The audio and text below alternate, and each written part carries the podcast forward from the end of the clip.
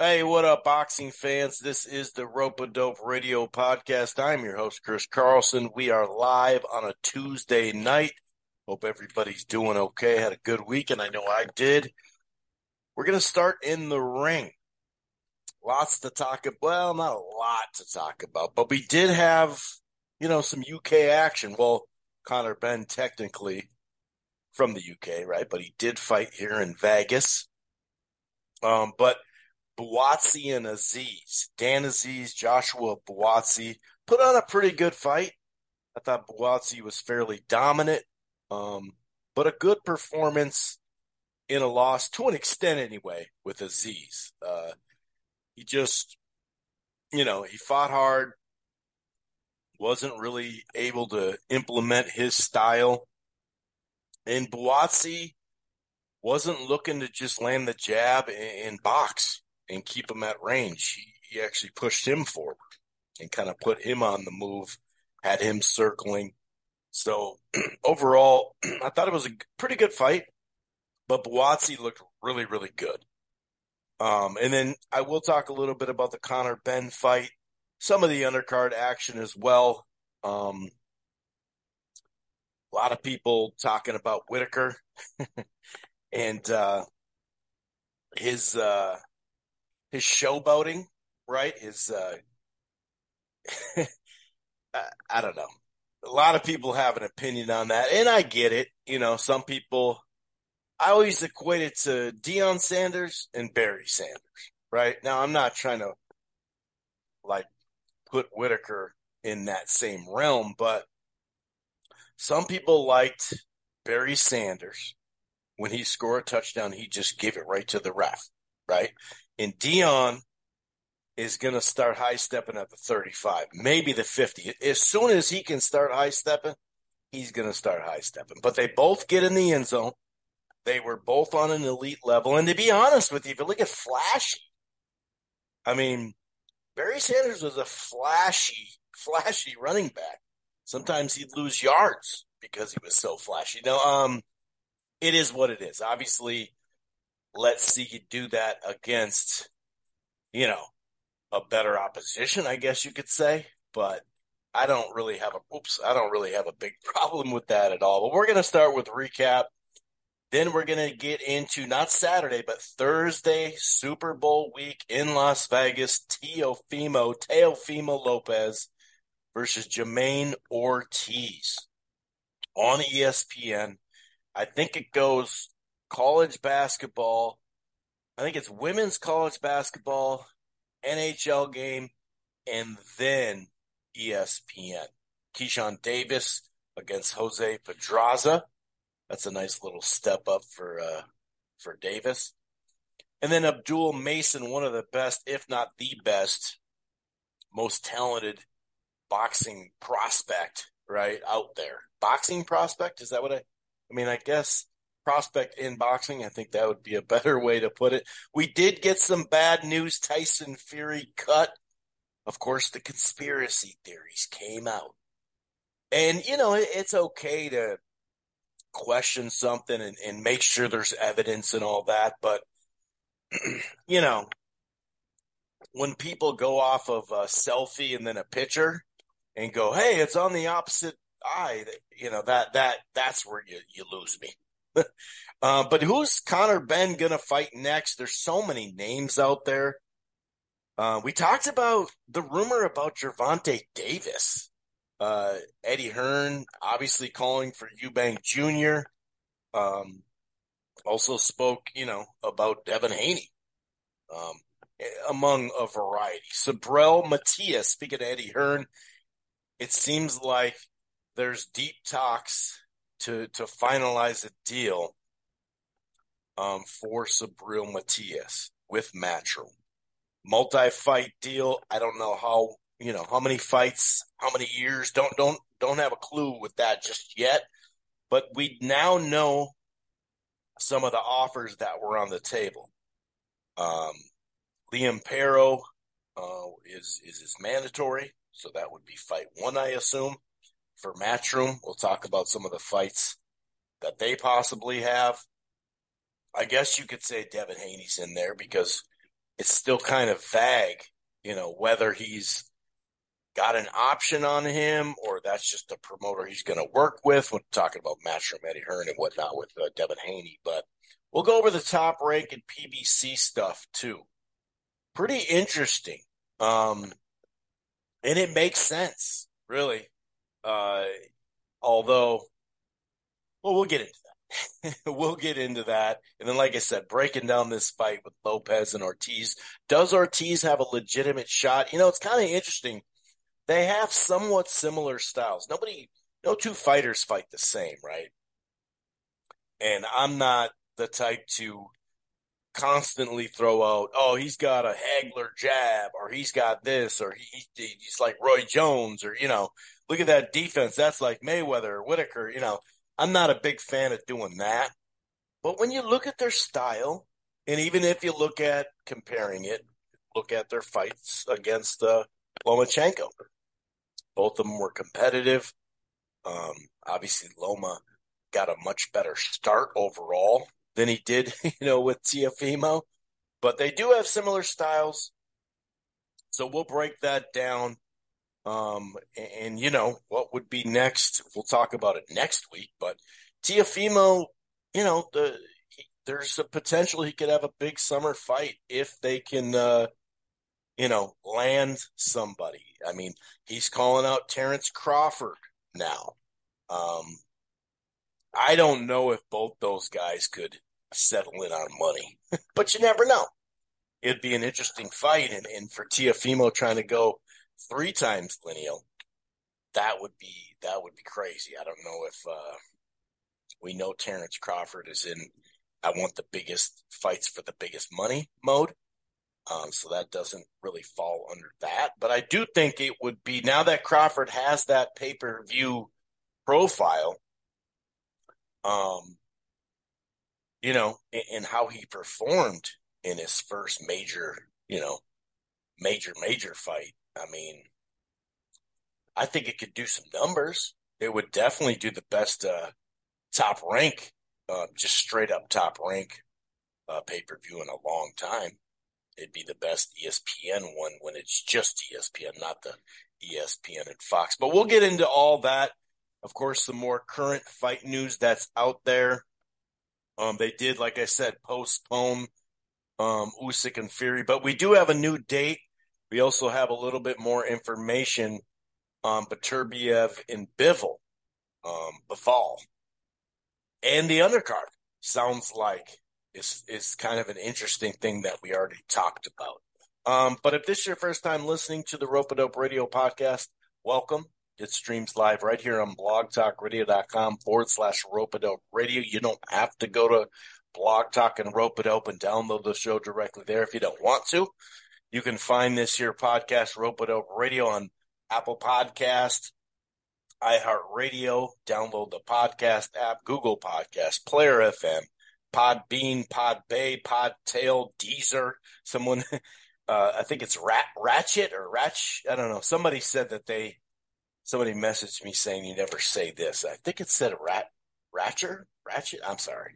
I, I, I screwed up. I screwed up. Anyway, just uh, you know, overall, you can just Google it. While you're at it, why don't you head on over to thegruelingtruth.com, Eastside Boxing in Phil Boxing. One more thing about direct TV stream, enjoy live TV and streaming apps, streaming apps in one place. Get premium TV and access to all your streaming apps via your home internet connection with the Gemini device. Go to direct TV. Speaking of, get the best in direct TV stream. Stream the live sports on demand shows and must have channels you need anytime, anywhere across your favorite platforms it's still going on for a limited time. You know how like they do they like to do those deals. For the choice package, which is the second package in a tier system, eighty three ninety nine for the first two months. That's a savings of fifty dollars. The first package is called the entertainment. It starts at seventy nine ninety nine right now. Either way, get the packet, get the right package that works for you. Direct TV stream. Okay, so um, we'll start with the more, excuse me, we'll start with the more meaningful fight, shall we? Because, you know, that's what it's all about, right? Buatsi Azeez, um, you know, right away, Buatsi was actually the one establishing the base with his jab. And like I mentioned, he was forcing, you know, Azeez to, to move a bit and not to just be able to come right in. Um, and not just pumping his jab left and right, but forcing him back. I also liked how he attacked the body with both hands. He was using these little angles going from side to side, landing good, good shots. And, uh, you know, at some point he was kind of circling him at times. He was, like I said, landing to the body, but also like showing really good upper body movement because the fight was in close a fair amount of the time. Now, Azeez hung in there. He did land some good right hands. I thought, you know, Buatsi's game plan in setting the pace and coming at him had Azeez shelled up a fair amount. And so um, that contained them, you know. Um, when they did have exchanges, they were pretty short. Buatsi, nine times out of 10, maybe eight times out of 10, got the better of them. I mean, some right hands landed pretty good. Some of them weren't all that clean. Um, but the left hook to the head with the jab was starting to uh, land as well for Buatsi as the fight wore on. And, you know, he was landing not just one punch at a time, two punch combos, sometimes two and three punch combinations, or at least throwing three punches, landing two type thing. Um, he was pretty good defensively as well, I thought. So hang on real quick. All right, sorry, I had to uh had to clear my throat. Um the big issue like I said, he was kind of shelled up was Azeez and you know, he, like I said, he had some success. He had his little moments at time, but he wasn't able to put his punches together. He wasn't able to build upon a good jab or a right hand, or, you know, he went to the body as well. But he just, he wasn't able to capitalize on anything that he started. And I thought that's where either, you know, Buatsi was making him show up, like I said, or he would circle and, and use upper body movement in his defense. But he stood there pretty much the whole time right in front of, front of him or pushing the pace. Um, I think it was the 11th round, if I remember correctly. Uh, there was two knockdowns. The first one was kind of like a quick one-two, and then a pretty hard right hand. At first, when I saw it, it kind of looked like he was a little off balance, Azeez. Azeez, maybe he was a little off balance, but it kind of looked like he tripped. And I watched the replay. It's like, no, he he didn't trip at all. The second one, were back to back right hands, and they landed pretty damn hard. He went down real solid, you know, from that shot. Um, now, as he's got up, was swinging back and all that, um, but there wasn't, like I said, there really wasn't much more to happen, right? You had uh, one set, two scorecards had at 117 um, 109, and then one had it 116, 110. Um, which I'm not saying you couldn't give any rounds at all to him or nothing like that, uh, Azeez. But I surely wouldn't. I don't. I don't see giving him four. Ten to two, nine to three. I think that's fair. I think nine to three is fair. I don't know if I'd go eight to four, but it was a competitive fight, like I mentioned. It was a good fight.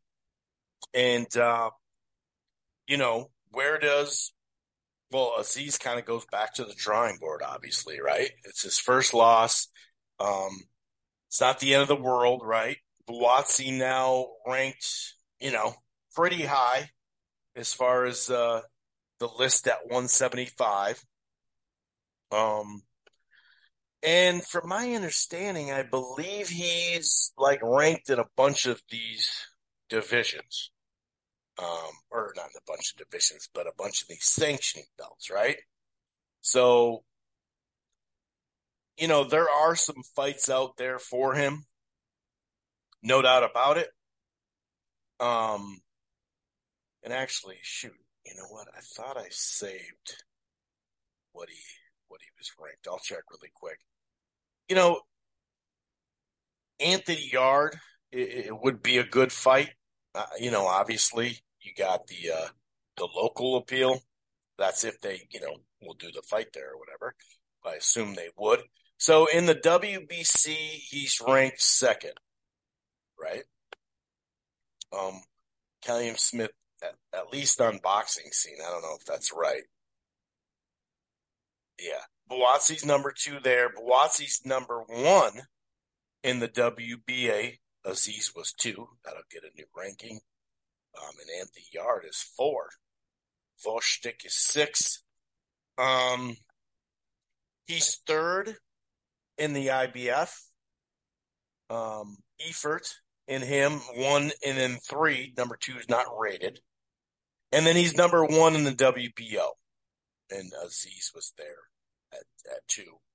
Um, Yarde's four, Gvozdyk's three, Efert's uh, five. So you do have some guys that are ranked in what you'd say the top 10 in the division. Um, if I go, you know, to TBRB, um, you know, there's, uh, obviously Beterbiev one, Bivol two, and then Buatsi, Yarde, Efert, you know, as Azeez was six. I don't know if he'll go down. You still have Gvozdyk there, like I mentioned. Cam Smith is technically hanging on there as well. Um, so yeah, I mean, Yarde, and then if Callum Smith wanted to fight, maybe, you know, maybe you could get a third fight in. So there's there's definitely options. And if it does take place at some, you know, maybe you fight Yarde and then you go after, you know, um, a ranking. You know, you go after, or you, just play the rankings and then and then you get a shot. You know, that could be that could be how it plays out. But either way, I, I liked what I saw out of Buatsi a lot. I thought it was one of his better performances. And like I said, Dan Azeez just not the technician, you know, that he that he is. Obviously, it's it's no ripping or anything like that. Um, Adam Azim got an easy win. Uh, Caroline Dubois, she got a win too. I believe that went the distance though, if I remember correctly. I think it was a 10 rounder. And then, yeah, Ben Whittaker was toying with the dude. You know what I mean? Francesca Hennessy won as well. Um, he, he was toying with this guy. You know, he, he um, I think he knocked him. What it was, second round or third round? I think it was the second round. Um, but Ben Whittaker, you know, like I said, he was just toying with him. He was having fun. He was, uh,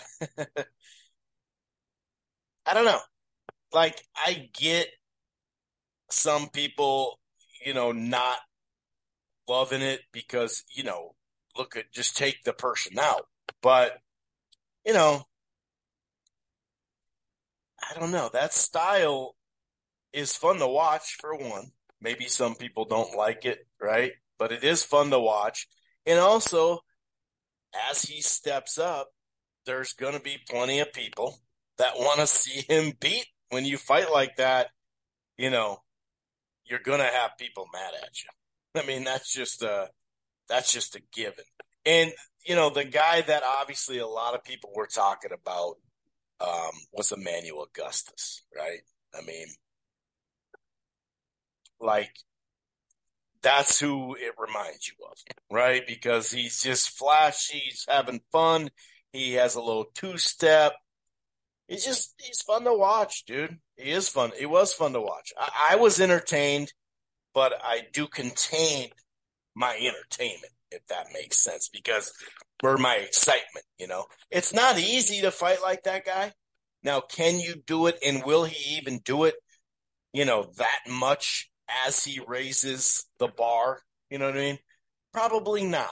right? Probably not. So, like I said, I understand that some folks, you know, aren't big fans of that of that style. Uh, some people love it, you know, and I think, you know, like I said, it, it it'll rile people up, and that's part of it. You know, that is part of it. So let's see him try to do that though straight up, you know. Will he actually do some kind of, you know, I mean, the thing is, he, I mean, he's on that was what six fight. I think that's his sixth fight. So you can't look too too much into it. Um, but yeah, I didn't get offended. Um, I think it's actually quite entertaining, but we'll see if it's flash and substance and all that type of stuff, right? Now on to the Conor Benn fight with what Peter Dobson, I think his name is. Um, Austin Williams was on this undercard. He knocked somebody out, y- Yasa or whatever. Um, Boom, Boomba Yasa, something like that. Um, Khalil Coe, he, he he won by knockout. I mean, you know, overall, it wasn't it wasn't really, you know, an ideal card or whatever, right? It wasn't it, was like, eh, whatever, you know. But as far as like Conor Benn goes, right?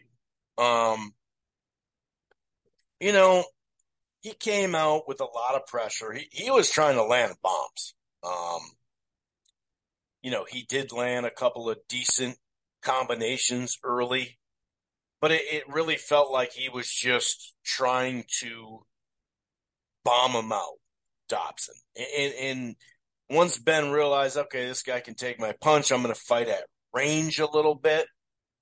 Um, and you know he was landing lead lead shots, whether it was lead right hand or the lead left hook. Um, I thought he was jabbing fairly well to the chest and the head. Um, and you know Dobson, Peter Dobson wasn't doing a whole lot, right? Um, but he wasn't running. He wasn't on his bike by any stretch. And then he did finally start to turn it around later in the fight, somewhat. Not turn it around like he won a bunch of rounds, but just like not just stuck in the corner. Because for a while, Benn had him either cornered or on the ropes. Like I said, you know, Dobson wasn't running. He wasn't running. He wasn't doing a whole lot, but he wasn't running, you know. And he managed to land, you know, some decent right hands. And like I said, he, you know, the fifth round had some good give and take, you know. The sixth round, you know, at times he was backing Conor up. So not backing him up like, oh my God, I'm not going to fight like this anymore. And, you know, I better stay backed up. Right. But, um, you know, it was just, it, was just uh, an okay you know, okay night out, I guess you could say. Like, you know, he now has two, um, you know, he now has what, two fights, right? Since uh, taking time off. Let's just put it that way. Since going on vacation. Yeah, he fought last September in a 10 rounder, then a 12 rounder uh, for February. So he's gotten two fights in after being off, you know, for over a year because he fought in April uh, 2022 uh, against Chris Van Heerden, and then he, uh, you know, he hadn't fought till the following fall. So, you know, you know, he's basically just fought like a very old Chris Algieri, not much there, Van Heerden, which he took care of those guys. Granados was a guy, you know, that I thought at least gave him rounds. You know, I'm not saying he won a bunch, but he at least gave him rounds. Um, but he's not getting guys out like he was. That's for sure, because he was there for a second, getting guys out a lot easier. So, and obviously we know he failed, you know, um, you know, he, didn't pass a test for, well, he passed some tests, but the, the, the, you know, the, the banned substance popped. So, you know, what, what is next for him? You know, depending on who you talk to, right? Um, I don't, or what he says or Eddie says, like, Eddie's like, I'm only going to mention Eubank Jr. a little bit more. After that, I'm done with him. I'm not to, you know, and, and he even said, like, I mean, he couldn't, he couldn't do nothing to this guy, basically, right? And so why don't you take the fight? Because, you know, you're a middleweight and, and that type of thing. It was kind of, it's kind of like, all right, you're basically saying your guy's not a puncher. Um, whereas it appeared that he was starting to look like a puncher. That's why I bring it up. Um, but you know, was that the failed substance or not?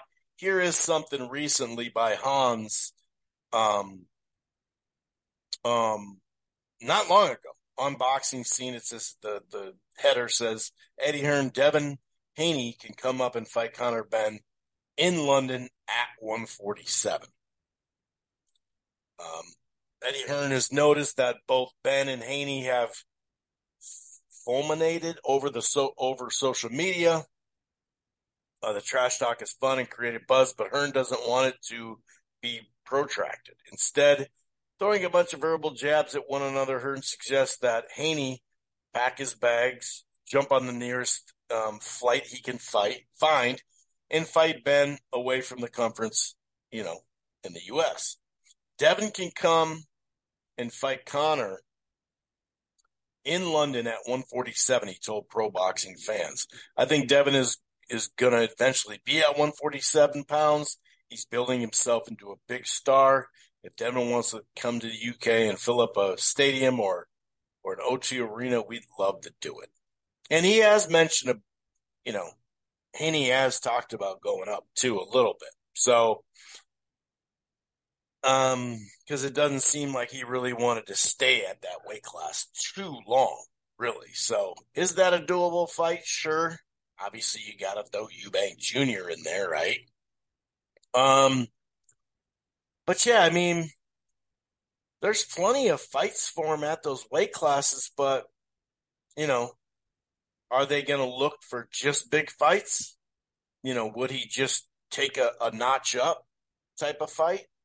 because, like I said, he hasn't really faced the top notch guy yet at the weight class. So, you know, if the Eubank Jr. fight doesn't go through, you know, what, what's it going to look like?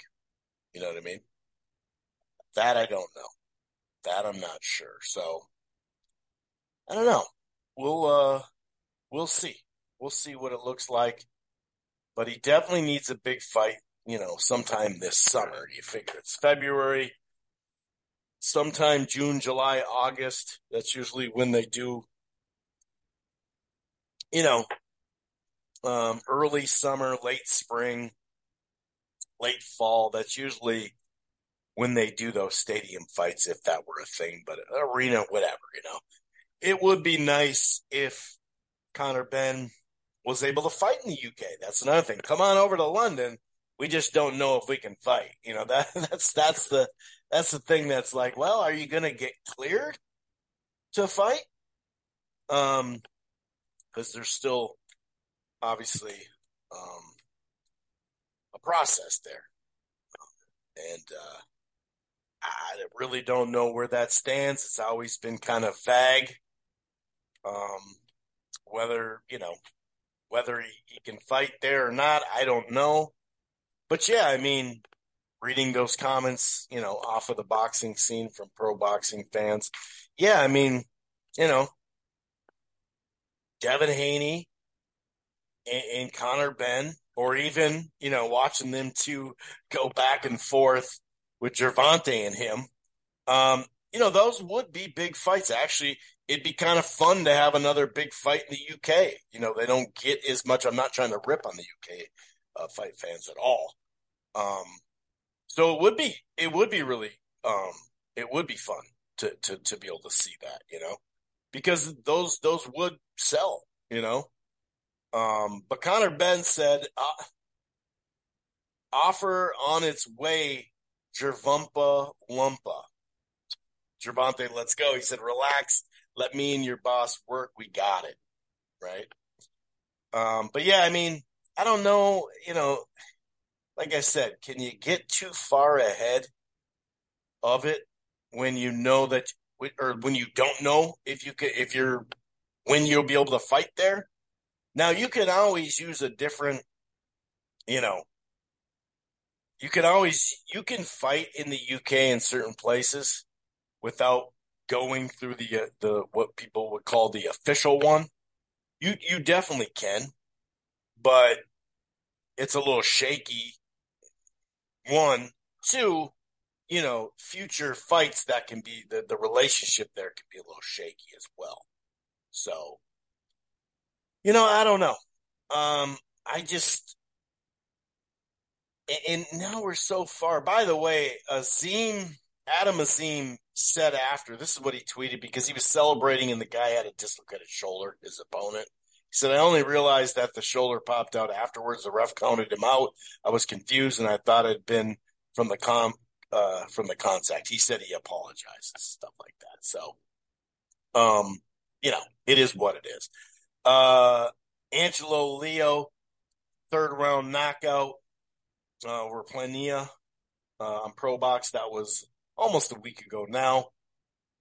Also, uh Aguilar and Marksman um, I did think, um, I thought Marksman won. That was on the uh, most valuable promotions. I did think that Marksman won. They should probably have a rematch uh, in there. We'll talk about a variety of, um, of other items too. There was a, a, really cool story. Julian Smith, a legally deaf um, fighter, um, you know, had a major upset. He was like a, I can't remember, it was like a plus 1400 or 1500 or something like that. That actually was, that was on that H20 Sylvie or Silva. Um, H2O Sylvie. That was that DAZN card I saw a chunk of. I didn't see the whole card. Um, but We'll get into some of the other items um, in just a short little bit. I'm going to go ahead and bring in John into the fold here. Right, let me see.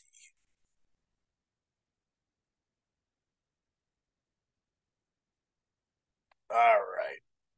John should be here in a second.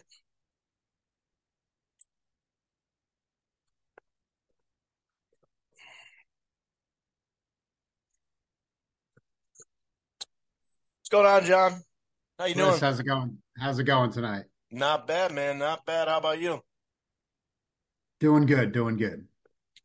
A shave for you and everything. Look at this, huh? Yeah, that's good. Well, with the, when you're on Zoom, you, you got to worry about that video uh, component of things, uh, not just the audio. So that's right. That's right. So, um, did you get a chance to see Buatsi and Azeez at all? Um, or any kind of the stuff from Conor Benn or any anything that happened uh, over the weekend. It was kind of a light weekend. Um, yeah, I did know. it. I, I, did. It was a light weekend.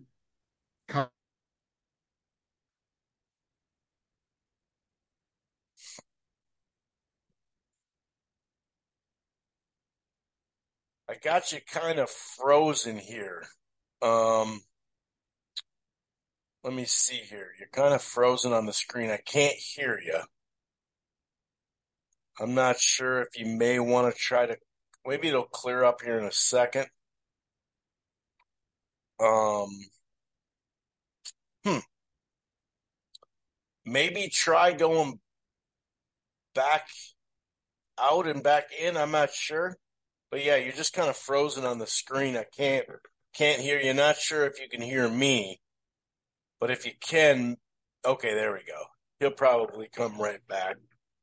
uh, let's see if it doesn't uh, mess up here. Let's let's let's see if we can get him back in. And that was on Sky Sports, obviously, but also Peacock.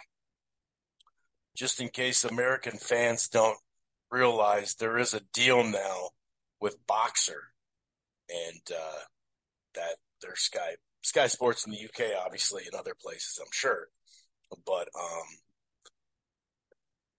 it is on Peacock, which is like an NBC thing. In fact, you know, sports wise, there's actually some big news coming this fall. You have Disney and you have ESPN, which kind of surprised me a little bit with the ESPN Plus stuff. Um, but it sounds like there's going to be, you know, a, a, new, just straight up sports. It can't be good news for uh, DAZN, um, obviously. Although, you know, th- their hopes for growing here are long gone as far as other sports. Um, yeah, basically it's it's like three networks coming together: Warner Brothers, Disney, uh, and Fox. So the ESPN Plus thing is kind of kind of interesting there. But yeah, ESPN, TNT, and Fox Sports on a new standalone app um, that's coming this fall. So um, I don't see him back. Maybe he just had some internet issues and he'll be back hopefully. Um, I don't know. We'll see. We'll see if he comes back here. Um, but yeah, the, so it says that this is from Variety. The three media giants are slated to launch the new service in the fall. Subscribers would get access to linear sport networks like ESPN, ESPN2, ESPNU, SEC Network, ACC Network, ESPN News, ABC, Fox, FS1, FS2, uh, Big Ten Network, TNT, TBS, truTV, and ESPN Plus. Okay, so there's the plus part. Um, as well as hundreds of hours of NFL, NBA, MLB, NHL, and many college divisions. Pricing will be announced at a later date, but company the, the companies will likely look for a monthly subscription that is more than a customer that is more than a customer would pay for a standard like a standalone uh, regional sports network, which costs about 20 or 30 a month, and less than a larger uh, digital programming package such as Hulu Live or YouTube TV, which costs anywhere from 70 to, to 50. So, uh, you know, if you're going to offer that many things, then obviously, you know, that plays into that. So, they were so the three principals did not make outreach to Comcast or Paramount Global. The person familiar with the matter says realizing Disney, Fox, and Warner Brothers uh, control approximately 85% of the sports right market and feel that bringing in a partner, more partners, would make the structure unwieldy and make the prices just too high for the customers. So, okay. I do see you, John. I'm going to pop you in real quick. All right. Should be here in just a second. There we go. All right.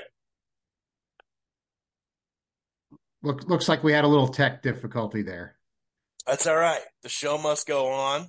Um, and I was actually talking about, and we'll get into the fights first, but was actually talking about that uh, Variety article where it looks like um, Warner Brothers, ESPN, and Fox kind of all coming together to make a sports app, the Netflix of sports. We've heard this somewhere before. Um, so, because they realize that they have 85, right around 85% of the sports rights in the U.S. So they're going to come this fall with a standalone app. Um, but anyway, let's talk about that. Well, no, I did. I did see that in the New York Times a couple hours ago. Same, same news, and apparently most of the big players are getting together with a to create their own streaming service. With the idea being that they're going to broadcast games they already own the rights to on regular TV, and they're going to stream it the idea being that they're going to capture people that have already cut the cord to cable for good. So I, I, did as soon as I saw that, I thought the same like you did, uh, apparently, Chris. I, I, thought it was potentially big news. Um, you know, thinking it, it could take away. Uh, we don't know what's going to happen yet, but if somebody gets on there, I mean, it it could take away a little bit from that PBC Amazon deal, I would say, because uh, you know they're kind of kind of doing a streaming thing there. But if there's a if there's an all, I mean, you know, lot, enough people have Amazon already, but it's just that if there's a sports network streaming things, might be a little convenient. Might not matter that much. I mean, Amazon's already well established, but uh, it is interesting though for ESPN that it's not just the stuff available on their ESPN Plus. You know, it's right. like the live, like multiple channels on there. So that would solve, or at least help, you know, further that way to solve, like you said, the cord cutters that are just never coming back to cable. But it's not ESPN Plus where you don't get all the games. You don't get most of the games you don't actually get uh, unless they're on archive after they're live or whatever. But to get the actual channels and to be able to watch it and to be able to watch games on Fox and all that stuff, that is pretty interesting. And, and it, you wonder where that kind of leaves ESPN Plus in a sense, you know? Maybe they just think they've already kind of hit the ceiling on that. Um, yeah, that was the only part I, I, agree. That was the only part yeah. I didn't figure. But I did see mentioned, and of course, it's in the very early stages. Literally, just came out in the last couple hours. Uh, they they they mentioned as examples, and I could see this because these aren't really provided for yet in the streaming world. Like, you know, if T, TBS has got a, you know, you know they have hockey they have hockey you know turner has hockey now and uh right. you know, fs1 has all kinds of different games you know there's no espn plus outlet for all that FSN, FS1 stuff. You know, you got you've got college basketball, college football, right. things like that. That this yeah, that would put the Big Ten in the SEC together. That's what it looks like. That the they're combining the little bit. I'm making a really quick assumption just on a, a paragraph or two, but right. I, I was taking in that really quick glance assumption that it looked like maybe collecting all those games together and then yeah. they would be on the streamer so if you don't have cable anymore you you right. you're catching you're catching those games um, we're at a point where yeah there's it, with as much boxing as there is on TV it's it's dropped off the quote unquote regular TV universe in the US except for the ESPN ESPN plus so uh, at the moment it might not be particularly relevant to that even though we of course we talk boxing so we think boxing first. But you wonder right. if somebody might move into that or something like that. Uh, but yeah espn plus has picked up a lot of subscribers. You know that's streaming and then espn right now is the only traditional outlet hard to believe but in the us that's really the only traditional outlet showing boxing at this point um, yeah, you wonder if ultimately the ESPN Plus will fold it into that. You know, I don't know. It's kind of interesting because um, yeah, they do a lot of documentaries and all that stuff, but you know, for just documentaries in some games, like in the Big Twelve and stuff like that, I don't know because and it already says ESPN Plus in there anyway. So and also Max, when you look at um you know, Max has that where they're like you said with TBS and TNT, where you can you can do right now on Max, you can do like a free subscription to that. It's like the Bleacher Report thing. Um, it's like a Bleacher Report for sports, right? So you just right now you can do it for free on there, um, and they show games and they have them on archive. You can go right to the Max uh, app and they have archive games or live or whatever. But yeah, I wonder if it just won't get folded uh, into all that, and then the linear stuff will stay where the linear stuff is. Obviously, because you know there's still people that have cable, and still plenty, really. It's just dwindling. But yeah, that that's that's an interesting one. I, wasn't yeah, although, now that, although now that you mention it, it was in the early stages, and that's how I still have it. So I haven't gone back and checked, although I've thought about right. it because I'm paying for a lot of cable stuff and, and streaming a lot of stuff now too, like like a lot of people. Um, mm-hmm. At the at the beginning, you make a point though. At the beginning, and it may still be, like I said, I haven't checked on it for a while, but certainly when it when it started, the ESPN Plus was connected to your regular ESPN. So, you know, you may have a point where I mean that that's still anchoring you to cable to a you know to a degree. Right. Uh, but if all your stuff is available that's available on cable on an app, it's like what's the right. point of having an ESPN Plus then? You know? Right. At, right. at some point. You know, maybe that content will just get folded into that. I don't know. That's interesting. But it makes sense for ESPN because, you know, they're the they're one of the big them and like Fox News and a couple other networks are the ones that are like, oh my gosh, hold on. We were able to charge this much and now it's dwindling and so they do have to do something about it. Um and it right. can't be just what's on the app in Big 12 games and stuff like that, and, and the MAC for college football or stuff like that. No hacking the MAC, you know, but right. like it has to be the big shots, and and that is what they sound there. You know, if you look at Fox and ESPN, and so yeah, that's kind of interesting. We'll see where that takes us, but they said in the fall that they're going to launch it. Okay, I, I actually didn't see when it was going to be launched, so yeah, but no uh, back to the weekend. Yeah, um, yeah. Benn, benn, not Benn Conor Benn not getting a stoppage. You know, he's in with a nondescript opponent. Yeah, I mean, one of the you know, it's just it's it's all over boxing now. You know, a lot of it, a lot of these fights. I mean, pe- people who are hardcore fans, they're they're looking for something to talk about. But th- these aren't designed as these aren't really designed as particularly competitive matchups like we said, it's where they're not putting opponent money out. So, so what I'm pointing out too is like where Benn doesn't even actually get enough criticism. I mean, who, who's Do, who's Dobson? You know, right. re, relatively speaking, no nobody. So the guy goes the distance. I, have never, you know, never been all that into the, the Conor Benn thing. You know, got a couple of better looking KOs, but then you know with the PEDs coming yeah. right after that all of a sudden they've gone, you know, 22 rounds of two fights all of a sudden. Yeah, because he really didn't look that good, uh, you know, early on. He got, yeah, exactly. He got dropped by that, the journeyman Frenchman a couple times, barely survived that. Uh, and, and wasn't, you know, looking, looking all that powerful at that point either. Right. It was kind of almost like a novelty. And, uh, then he, you know, he gets a couple yeah. of KOs, most famously the Algieri one. Not, not that Algieri was really a threat at that point. He wasn't, but and, and he never just a still faded name, you know, that right, the UK just, can talk up, you know.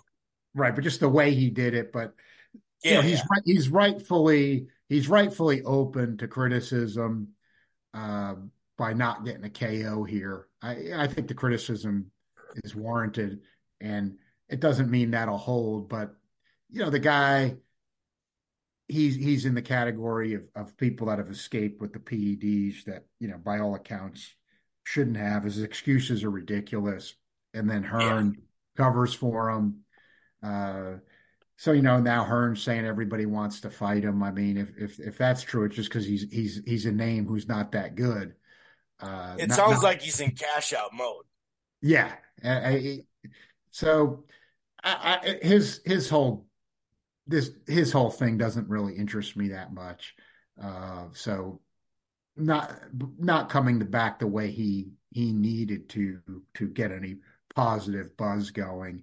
Uh, meaningless meaningless victory, special especially without getting a KO. So nothing much there. And then and that know, undercard was trash. You know? Yeah, these, these undercards. That one was bad. Just absolute garbage, unwatchable. They really are. You can't this is this is like we're saying we're, we're we're having a lot where you really need these defined main event times. Not even that they're that great, but you, you just can't you can't be asking fans, even hardcore fans, to sit through these three hour interminable undercards. And and you know, let's face it, even even the even the top ranked ones on ESPN Plus haven't been good lately uh, with some of their prospects. So it, it's it's all the it's all the way around. Uh, except yeah you know, you know, really PBC's got some more depth, so sometimes you might sure.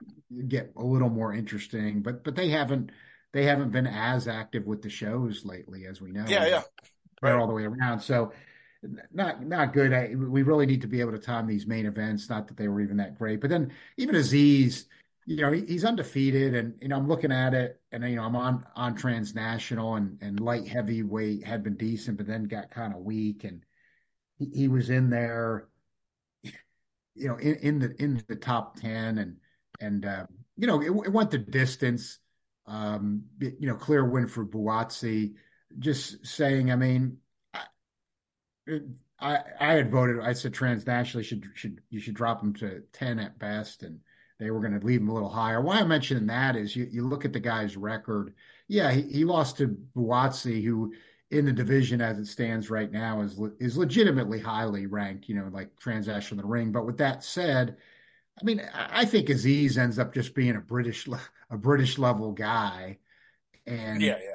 You know, he's undefeated, but you know, no real significant, no significant wins. No significant wins whatsoever. Yeah, yeah. I think he ends up being a British level guy, and and you've got this is where you know you and I keep talking, but I think you have to say it because you have to kind of hold the sport in general accountable. Like you got hardcore fans and, and writers, commentators, like they're they're hungry for something to talk about. So you know, you're talking about like this Buatsi over Azeez, like it's real meaningful. You know, it's like what I said really again, and I know with too many weight divisions, as far as I'm concerned, you, have got guys even in quote unquote legit top 10, which when I talk about that, I'm usually talking about, I really am talking about transnational, the ring, because you're, you're, you're not having the, the organizational nonsense and you're at least trying to have independent panels do rankings. But I think in fairness to people on the panel, which I'm one of them, I mean, when you're forced to do it in these parameters with too many weight divisions and uh, the activity's not there for a lot of these guys and like we said about the they don't want to fight other name opponents you, you, get even even in the ring and transnational i i notice it uh, part of the problem with the way the sports at you're, you're you're even getting people in like in the legit top 10 that don't belong there and and I'm not like just trying to single out Azeez. There's lots of them to me. It's a good but, example, but he, though. But but he's a perfect example. Yeah, so I'm gonna no. I am gonna pick on him tonight because he just fought right. last weekend and it fits. And I'll I'll make a prediction. This is a guy that, as it plays out, I think he'll just end up being you know a British British level type guy. Yeah, he went the distance, but Buatsi I still think he's pretty good, and and you know I'm, I'm not really detracting anything from him on this weekend, but and you can't knock out everybody, but you know on his way up, he's pretty pretty versatile guy, as I've said. He mm-hmm. does not saying he's at all on the talent level, but just some to some degree reminds me a little bit of Holyfield of being kind of a versatile type guy with some with some power. But we haven't you know, he got some knockdowns late, but we haven't seen the same power from him recently. And right. you're going to get that some as you go up in level. But again, like we just pointed out, I'm not sure Azeez really yeah. is a jump up. Uh, he, he, may have gotten right ranked there, but he's not really a jump up from the type of guy he's been fighting. I don't think he is. So he's kind of on that same level. So, you know, Buatsi, I, I'm not, I'm still but but here it reminds me a little bit, Chris, of what we just had the week before that with the Munguia Ryder, and that's what I'm talking about. People who with too many weight divisions and, and less activity than previous eras, you get people that don't really even belong there. I mean, Ryder was shaky. There was a couple of real sharp people before that fight that were set before them, and he retired today too. I understand. Yep, so, yep. no, no shocker there, but right. Uh, good like, decision like I said, right, good decision. I like I said beforehand, I thought people were going to read too much into Munguia getting that win, which they did, and then I see this like with the Buatsi Azeez, Like, look, I, am just saying, if you thought, you know, you, you, your mind shouldn't have changed a lot on Buatsi based on this weekend, unless right. he lost. But you know, winning and he didn't get a KO I'm not saying get down on him because of that necessarily, but then people were saying like, "Oh, I, am I kind of think you know maybe he's he's better than I thought," or things like that. Like I, yeah. I don't see any read. It's just like the Munguia with the Ryder. I don't I don't yep. see any read from that in this. I mean, Ryder's retired. I don't think Azeez ends up being a legit top ten guy moving forward. He ends up being a British level guy. So, you know, we in that sense we we're just a lot of people frustrated, not that much to talk about. Uh, you know, a lot of delays between fights, certainly huge delays between fighters fighting really good opponents. So you Right. end up reading things into fights that there's just not much there. Yeah, Um, Buatsi, you know, recently hadn't been active, and that was a right. talking point too. Yeah. I did like his performance. I liked how he pushed the pace to him instead of letting Dan be comfortable and coming with his, you know, with his right hand and his jab and all that. I liked how he attacked the body with both hands. He was using those angles. Thought he had some good upper body movement. I thought he looked very good. But like you said, it's still like, all right, now now let's go up a notch, you know? Let's go against Yarde or let's go against one of these other fights. Then we can really gauge you. Right, and they're saying it, and I'll, I'll, I, I kind of will call this one in advance because if you look at them both like they're talking about it. Don't know if that's a fight that they could make, but I think he'll take out Yarde. I mean, like Sure. I, I think people also read a little bit too much in the Yarde, where yeah, he had those flashes against Kovalev. He had some flashes against Beterbiev. I, you know, I don't think Beterbiev looked that good in that fight. And then people say, no, oh, that was Yarde now. Now that's become like a lot of people's conclusion. It was all Yarde, but they're not, again, even though he just took out Smith, you got to look at Better Beterbiev's age. I mean, the guy's 39 years old, Right. even though he's very good. 39 matters. And- And I think it is comparable. Like I was thinking about like when you get, you know, you know, I'm a runner and we, and and you look at these tables when people get older and you know, in, in the running especially, they it's more measurable with the times and things and they really study these things and when he wouldn't be at that age yet at 39, but like like this is kind of an example like when you get to a certain level like in running as you're aging, like you, you lose 4% a year. Like that's your average. So, Right. and again, it's measurable. So, like you're, you could be really, so then the guys that are really good. That's intense. Wow, that's a Right. crazy It stat. Jeez. Yeah. Like, like, so of course, if you're really good, and that's what really happens, like I will, s- Uh-oh. he's got that power that his losing, and this is like all the greats really, unless they've been too beat up in boxing, his loss of 4% a year still puts him, and he might not be losing that much at this in his 30s still, but you're losing something. It still puts him above everybody else, but but then people they forget like he he's still losing. So um, that's what I just think maybe with Yarde. I, I think Yarde a little bit faster than some of these guys. I'm going to give him that, and I think that was Sure. even the case like with the Kovalev fight. It's not that Yarde all around's that good, but younger, little fat, you know, little faster. I mean, I'll give him that. Like he might be a little faster than Buatsi, uh, but I just think like when it gets into all around abilities, I, I think like Yarde's a guy that Buatsi will take out. I'm not saying I don't want to see that fight, but I'll I'll, Right. I'll will make that I will make that call now. I'll, I'll be stuck on that one, so I, I can say that months in advance if it ever happens. Um, so yeah, I think, but you know, a fight like that might not might not be a bad fight. But you know, I think what does maybe play in Buatsi's favor if he can get a little bit active is uh, you would look at fighters like Bivol and Beterbiev. I mean, even Bivol's 33 now. So, you know, and Buatsi, uh, you know, he he's he's with all the delays and stuff, even though he doesn't have that many fights, he's getting up there. But just that there might be there might be a surprise opening for a younger guy in the near future to pull an upset. I mean, let, let's say Yeah. even if Beterbiev's able to pull it off against, you know, Bivol, that that you know he's going to be reaching 40 again still no matter how good the guy is you know the clock's going to run out Right. um, and if Bivol that would be a huge win but still uh, he relies a lot on reflexes you know getting in and out hand speed True. you know he gets into his mid 30s he, he's good you know he's a guy sometimes that could be affected more by that too because on- once that all of a sudden declines and then he can't he can't do that game like he was um it could it could just all of a sudden be one fight. You know you don't see it there all of a sudden. You know he can't he can't do the movements or the speed's a little off and uh, he gets you know out hustled or something or you know you know out volumed or something like that.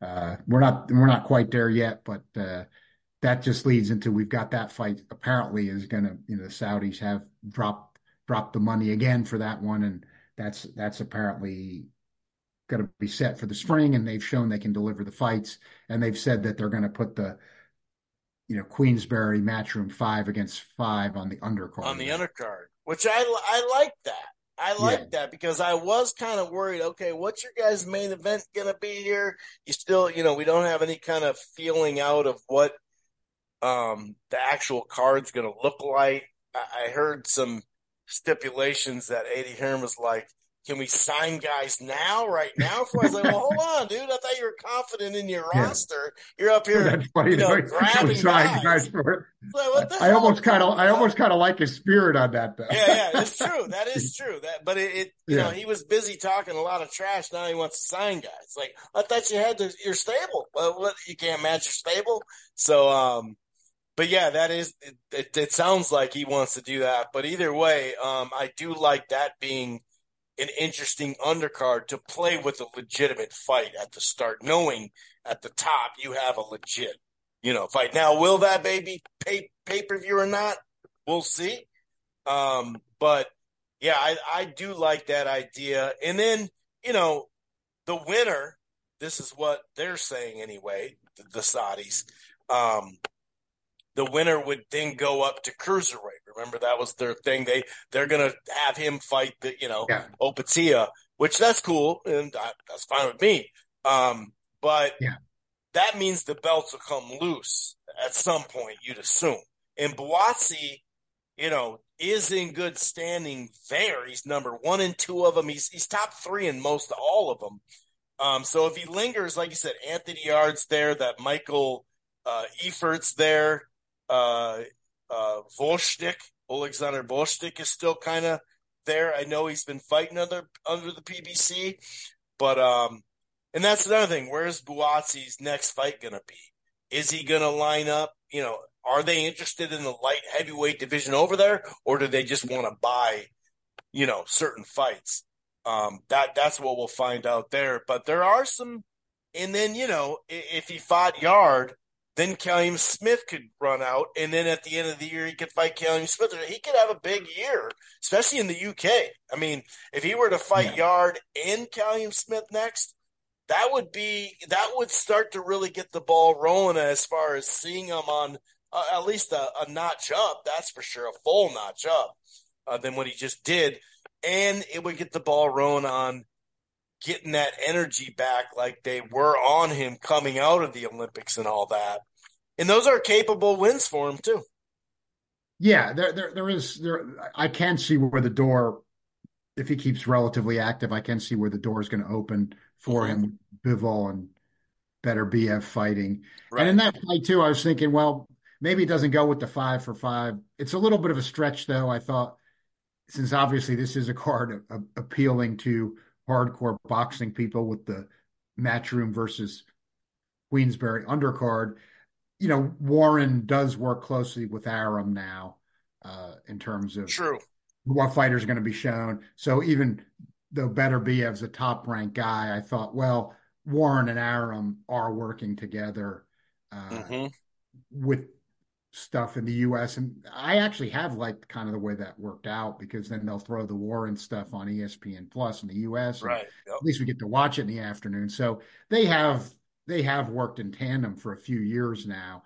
Uh, and you know, Bivol's with Matchroom. So it, I thought, well, you know, they're not they're making that kind of separate because it is a legit big fight and for the legit light heavyweight title, which is great, you know, historical division. But it, it does kind of even fit the theme that way because Warren and Arum worked so closely together in recent years.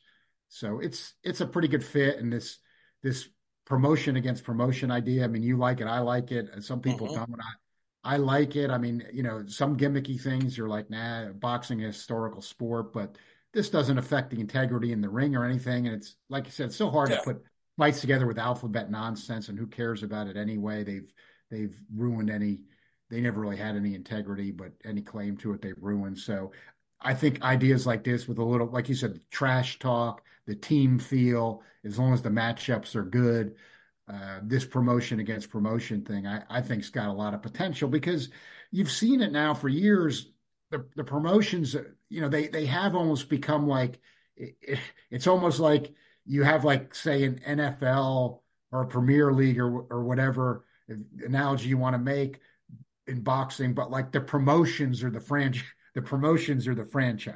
That, that's yeah. like what we've developed. You can say it's bad, but since that is how things we're here, we're here. That's what I keep yeah. looking at in, in the last like five years or so, especially like we're here.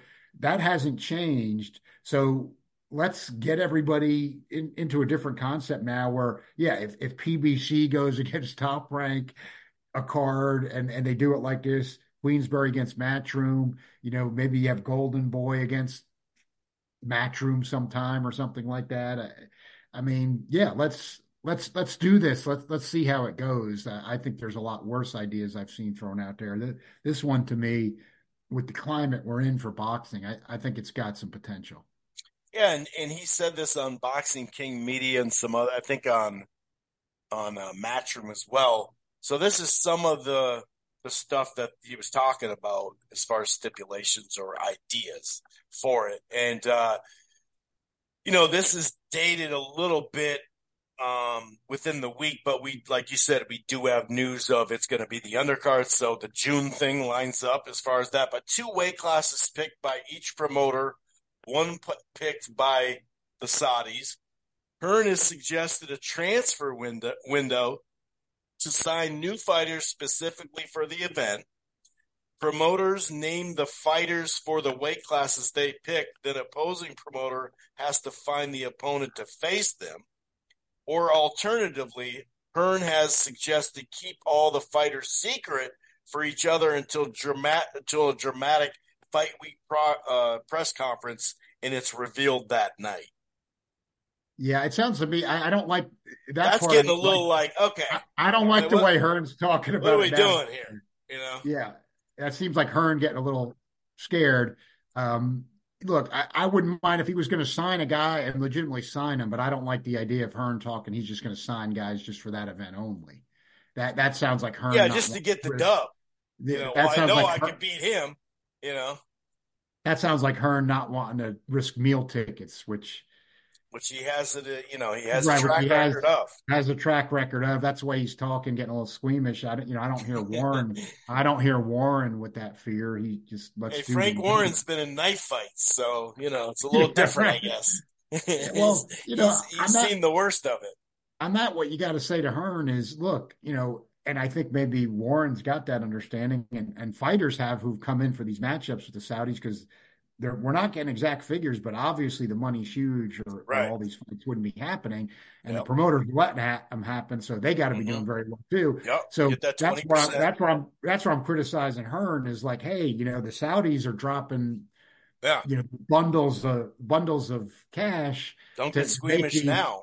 Yeah, to make these events happen, that's the idea. Is you got to take some sac. You're not even really sacrificing because you're getting paid so much, but like, yeah, maybe you have to sacrifice a meal ticket because you're getting paid so much, right? Um, or take a risk. Yeah, because it can't be just all mid-level fights. There has exactly. to be some where you're like, okay, dude, this is a good match. You know, it can't be all just guys that only UK people know. You know. Yeah, that, that's where the Saudi thing's getting a little bit of interest. Is you know they're dropping a lot of money you know, like we said, our rightful criticism was it should have been Joshua Wilder, right. but it, with that not happening, they did put a good card together. Yes, they at least accommodated us. And, and you know, Bivol and Beterbiev is a fight we've wanted to see. I mean, somebody's, you know, it's like you and I said, this in a way is almost it with with how maybe he's going to fight, even though it's the most dangerous opponent of his career and a, a, an opponent with 100% KO percentage, even though he's 39 years old, is, you know, is this going to make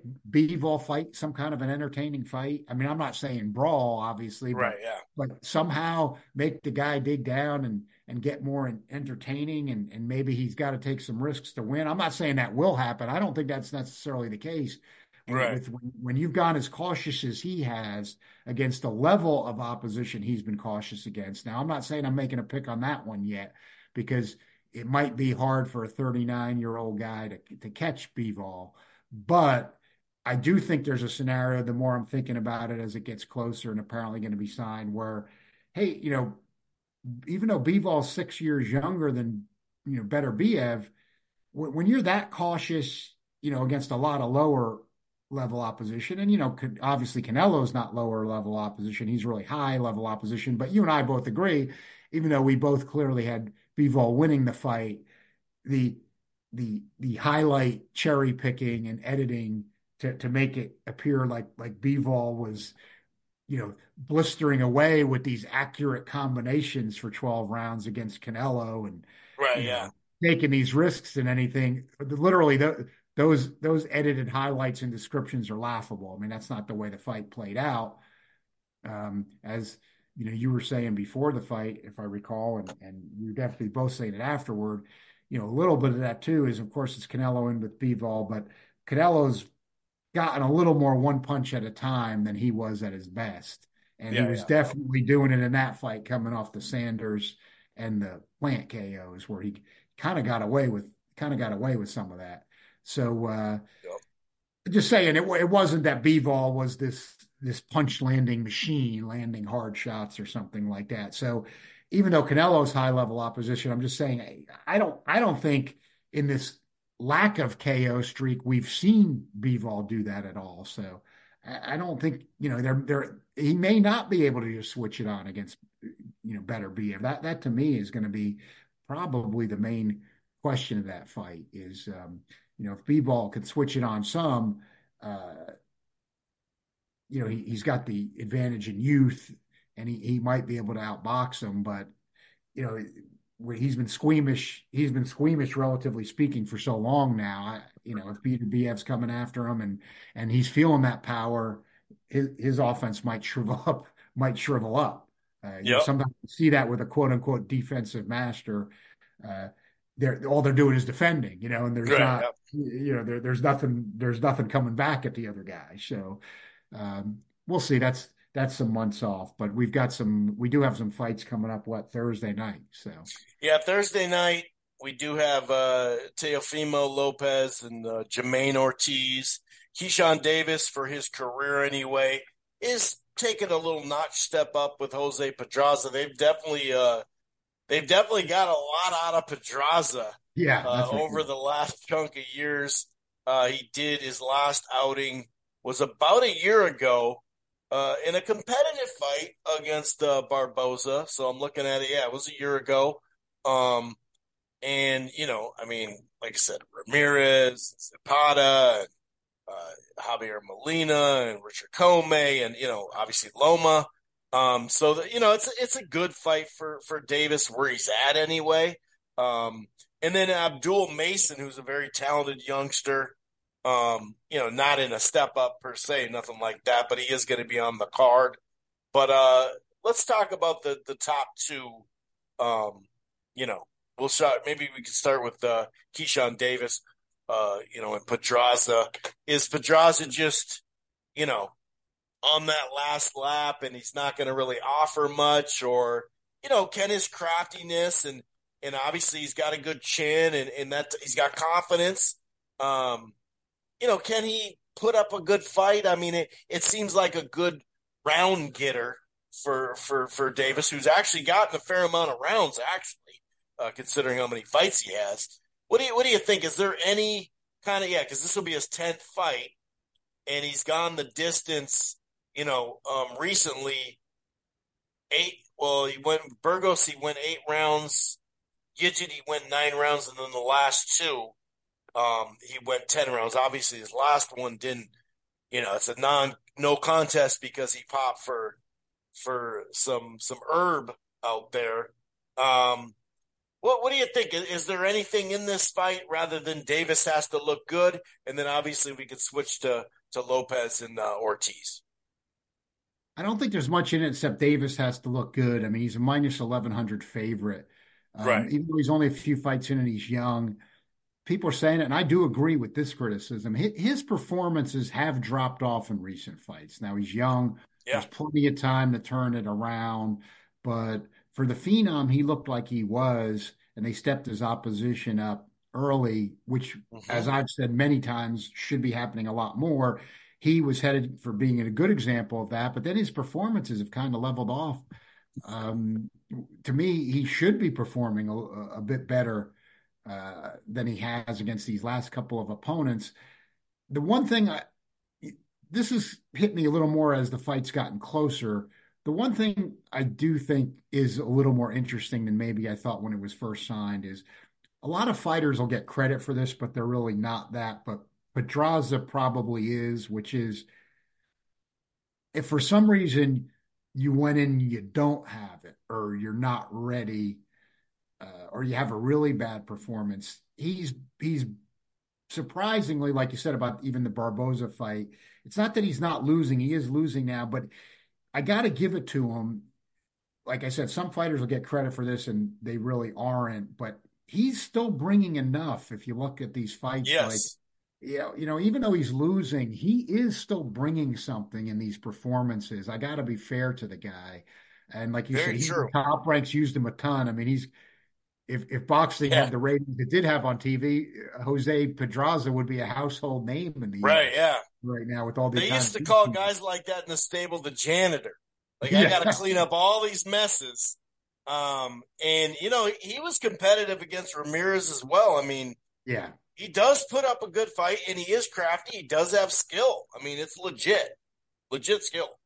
yeah, he's uh, he he has he has brought enough, and he got the big upset. Well, well, to me, I think the odds were close, but it was an upset to me, and I think he might have been a slight underdog. You know, he be, he beat um, you know Julian Rodriguez from New Jersey, Hammerhand, who you know now he didn't he looked terrible in that fight and it was a horrible flop. But I but I gotta be you know got gotta always stay straight. I mean I liked Rodriguez going up to that fight. I I thought he Right. looked good as a prospect. You know I, I thought he could do it against Pedraza and you know he failed miserably. And that's one fight that stays in mind because I did like Rodriguez. That um, you know, Pedraza and because Pedraza has seemed to stay pretty close to that level since, even with losses. You know, Yeah. I don't, I don't think at all that's going to happen to Davis, but Pedraza hasn't looked completely shot even in these losses.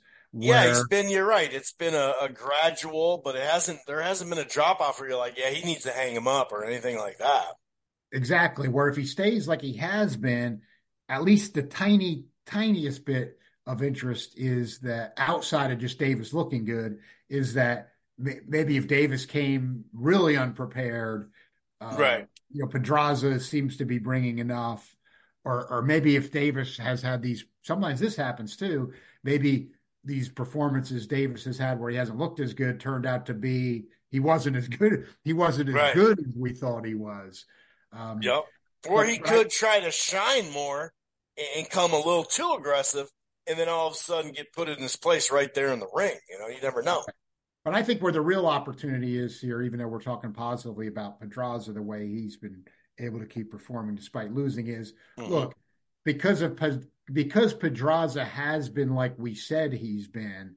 Um, this really is a chance for Davis to get back on track, like be aggressive, Yeah. get go for the stoppage here. I mean, let Yeah. try to. I mean, really, only only Tank has blown out. Right. Yeah. Yeah. So- he even fought game against Loma. Yeah. Right. So, you know, that this when a guy's getting older, I don't like to read too much into those things, but still, it is an entertainment business. It's a marketing business. This is an opportunity, you know, Davis, uh, excuse you know, on ESPN, hmm um, Keyshawn a chance to, uh, you know, get the momentum back, like like a stoppage over Pedraza where he looks really impressive. You, you hate to say he needs it because it's the type of thing where if he fights in six months and it's a better opponent, he stops him or something. Of course, you're going to be on his Right. Yeah. Yeah. So, you know, he's young, like you said, 10 fights. But although on the other side of the coin, look, uh, maybe in a way, kind of a good example, like, you know, Berlanga had everybody talking and Yeah. not- you know, even knocking people out, even though it was lower opposition than what Davis is facing, but still, and then it stalled out. He got dropped by top rank, which pretty dramatic for the TV ratings he was getting. And, you know, Yeah. Matchroom picked him up, but still, like, it did. I, what I'm saying is it, it, the the performance is not up to snuff time after time. did end up catching with him and catching up with him. And you, you could also argue that that is really even more of a factor with top rank because right or wrong, uh, and it surprises me about them is in recent years, even when they've taken time out to get a fighter exposed on ESPN, if if they didn't feel like they were showing enough, they drop them. Yeah, they get the yank. They yank yeah, right off of that shit. Unlike the other promoters, they they do talk about sometimes when you hear it described with them is they just opposite of PBC. And I, I, prefer a bigger roster from these promotions so they can make better in-house fights and stuff. But the top rank philosophy is apparently to to not have a really big overall roster. So right, right. That's where these guys, if they're not performing, even when they've had ESPN appearances, they're going to drop them. So. I'm not saying Davis is their next fight or anything, but no, again, but yeah, it's an example though. Happened to Berlanga, happened to yeah, Berlanga. Yeah. So it, it, can happen. And they believed in him as a potential ticket seller too in New York. So I mean, right. you know, they were hoping that that was going to work out. You know, definitely, and he had the ratings. So, uh, yeah, it, you know, when, when actually the more we think about it out loud, with top rank, it it might be getting pretty important for Davis because he's right, he's getting yeah. these co-feature spots, and you know they're doing that where they figure they're giving you exposure, and that's probably the way they look ahead. Like, hey, even though we haven't really been able to do any successfully, it's it's still a pay per view game in the long game, and and if you can't show potential that you're going to be able to headline a pay per view someday, uh, we're we're not going to keep running you out there. But you mentioned Abdullah Mason. Now, with he's he's knocking people out, looking good, and uh, that's you know that's what you really you gotta you, you, you gotta do, especially in this climate, if you want to. I mean, you can be a boxing skill doing it like he's had, but yeah, yeah, yeah. You know, you got to you got to take out. advantage. The, the, yeah, you got to stand out. These these these opportunities got to mean something. And you know, you, Shakur Stevenson's taken a lot of heat for it lately, and I'm not saying he shouldn't, but he's you know he's not the only one by far, and that's why I keep bringing Bivol up because they you know then you got some people. Well, sure, Shakur Stevenson's supposed to be this disaster, but you give Bivol a free pass, right? Yeah, um, you know, stinking it out let's face it, really stinking it out. Much later in years. his career, too. yeah, exactly. Way and, later in his career. And, and Steven and Stevenson at least has had moments he's getting some ratings. I mean, you know, B- Bivol can't draw anything anywhere. I mean, right. he fights on matchroom, fights on match, fights on matchroom undercard. He fights on, he was on his undercard of the Saudi card. I mean, he wasn't a, he wasn't a co-headliner or or uh, anything like that. I mean, you know, he's fighting Lyndon Arthur you know, a few a few fights down the card, and he's he's fought below Campbell Hatton, so it speaks for itself. Just you gotta entertain, like you know, other fighters will even say it. So you can't say, "Well, you're not in there" and everything. Hey, you know, other other pro fighters say it. You know, you're it's an entertainment business. You gotta you gotta entertain or, or bring something to the table at some point. Yeah, and you know, speaking of these two young fighters that they're going to showcase, um, there's a good chance that those will be the best ratings too, because you know it's going to go that night. It goes it's a triple header. It starts early, but the well, the fight doesn't start early, but the triple triple header does. So it starts with the women's basketball game, then it goes to hockey, and hopefully it doesn't go to overtime. Now they do have different overtime rules now for a while, so that would actually get over quicker or whatever. People like to watch the shootout if it goes there, you know, after the little time frame of OT. But so a lot of times, especially during the week, you know, the first fight or the second fight are actually higher rated than the main event a fair amount of times this is happening. Right. I could see this happening on a Thursday night. Now Tio has been on, you know, US networks for a while now. Um, so maybe that'll help them. But uh you know, it, it, we'll see. We'll see how this goes. We'll see how this rating is too on a Thursday night. It is Super Bowl.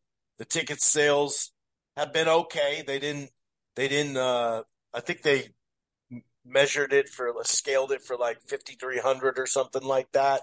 Hopefully they can get some, you know, I don't know how many people are actually in town on a Thursday night for the Super Bowl, like celebrities.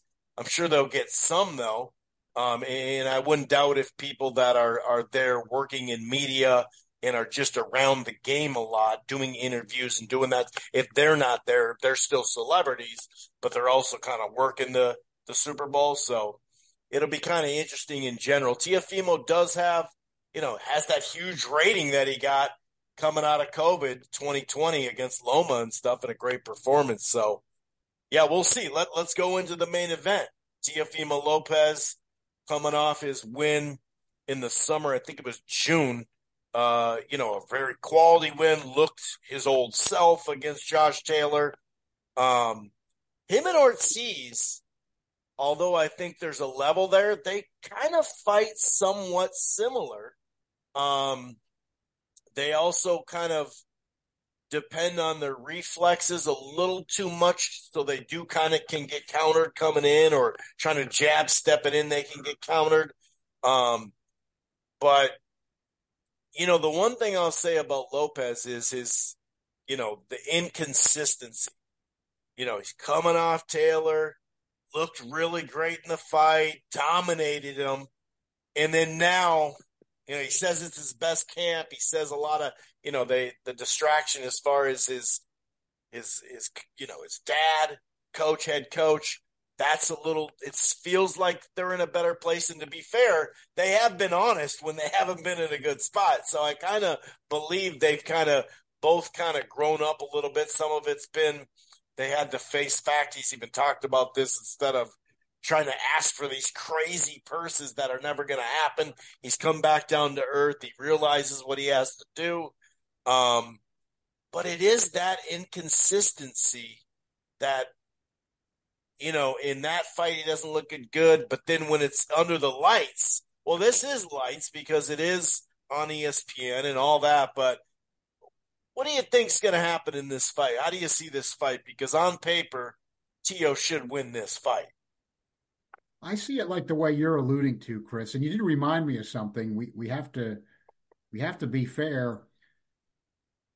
Teofimo Senior proved back in the corner, you know, himself with with Tio in the Josh Taylor fight that they can they can do it as a they can't do it as a team. Right, they can coexist. A lot of people got to be fair and say no, his father and there's no way and the crazy right, father. Yeah, yeah. Well, then then they're there, you know, whipping Josh Taylor totally dominating him.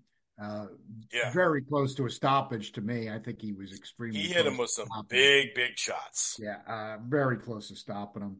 Great performance. So yeah, but like you said, the in, the inconsistency, and I'm looking, you know, the first six rounds against Kambosos because really he was his old self in the second half, but it was just a little too just true. Just a That's a good point. Late. Yep.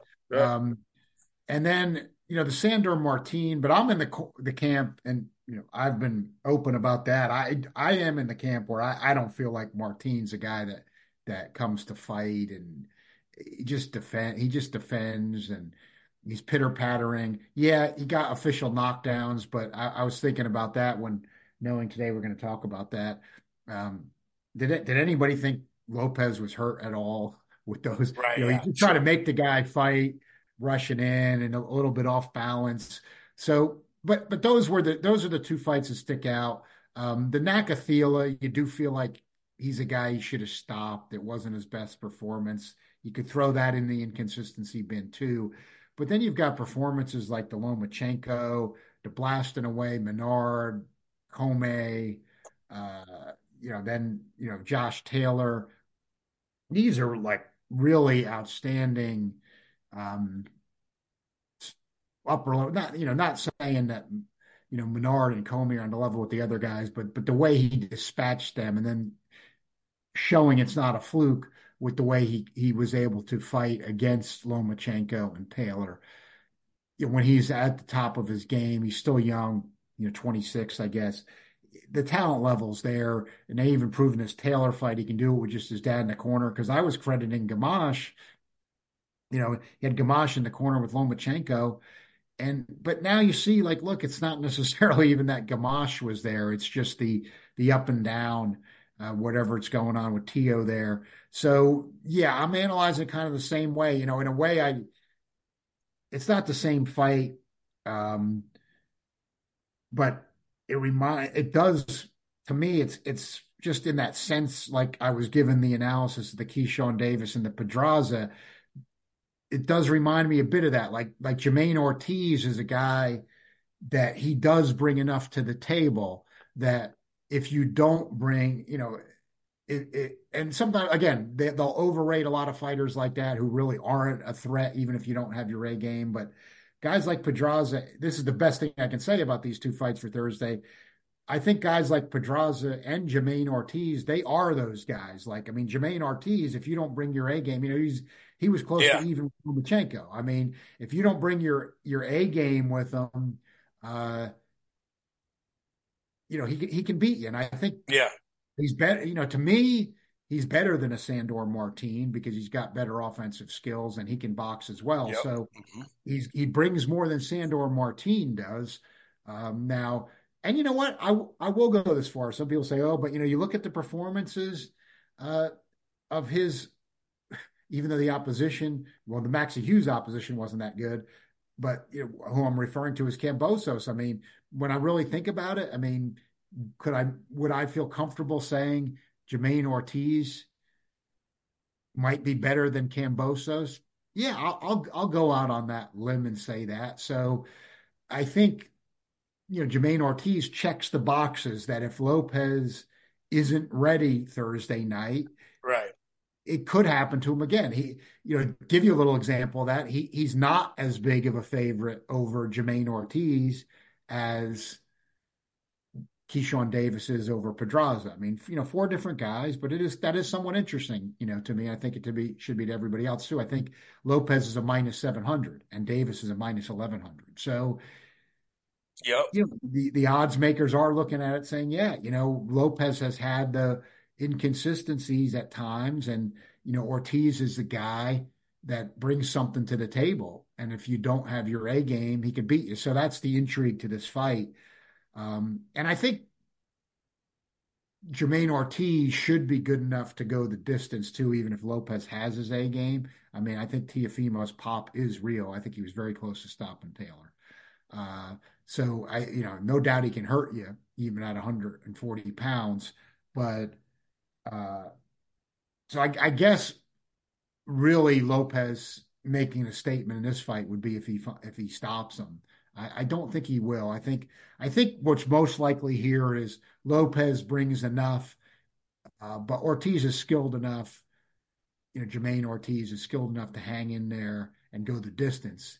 Um, right. And it, uh, that, that, I think that's what I think is the most likely scenario now. And this one, with the inconsistencies Teofimo's had, you he is a guy you want to see what he what that weigh-in is tomorrow. I mean, is, is, there anything where he has trouble making the weight or something? Because that is always a clear sign the door's opened. If he has trouble making the weight, then then you got to say it's more likely Ortiz can be competitive. You know, Jamaine Ortiz can be competitive and have the upset shot that Lopez might not have his A game. But if Lopez makes weight easily with with the talent and the power and the skill he has, I would think that he could win a clear decision under those circumstances. But Jermaine Ortiz is good enough. He's a quality enough opponent.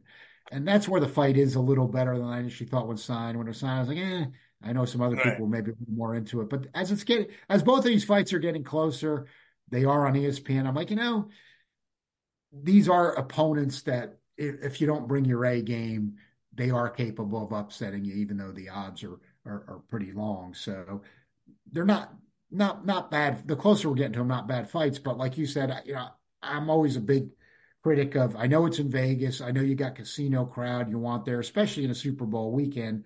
These fights have done well in the past, but that's part of the appeal. Like you said, people getting in, gamblers getting into town. They want to catch a live event like boxing while they're there waiting for the Super Bowl. Does tend to work, but even though it's on regular ESPN, again, I, I just think eh, you know Teofimo Lopez. Th- this is the stuff that does bother me. You know, Teofimo Lopez is an East Coast guy, and Jamaine Ortiz is an East Coast guy. He's also from the Northeast, and and you're going to run a fight in the middle of the night in the East Coast. Right. You, you really are just totally ignoring the TV aspect of it. And the East Coast, with all the population, the boxing history, even though it's not what it was, it's not that way in anywhere in the country. So it, there's still more of a foothold for it there than there are in other parts of the country to just give it up basically by running it that late. Uh, even if it was a Saturday, frankly, but then especially on a weeknight, I just think that's a shame because Teofimo Lopez is one of the few fighters out there today that has shown promise in the ratings. And and I mentioned it before, but it's just anecdotal, but it, it matters because I'm not having it happen anymore like it used to, even as boxing's become more niche. When he was fighting Taylor, I was at my niece's track meet in New Jersey, in, in, Central Jersey, and I heard people in the stands saying Teofimo Lopez is fighting tonight. You know, he's from the New York that, area originally, but I don't hear that anymore. You know, so yeah, um, and he that got actually good, does mean something. Yeah, oh, and he definitely. got compared to compared to what everybody else is getting, even though it was a really good fight with Taylor, he did get a good rating compared to what everybody else is getting, even with the Taylor fight. So I hate to see yeah. that squandered, even against an opponent like Jermaine Ortiz, because at least Jermaine Ortiz is also from the Northeast.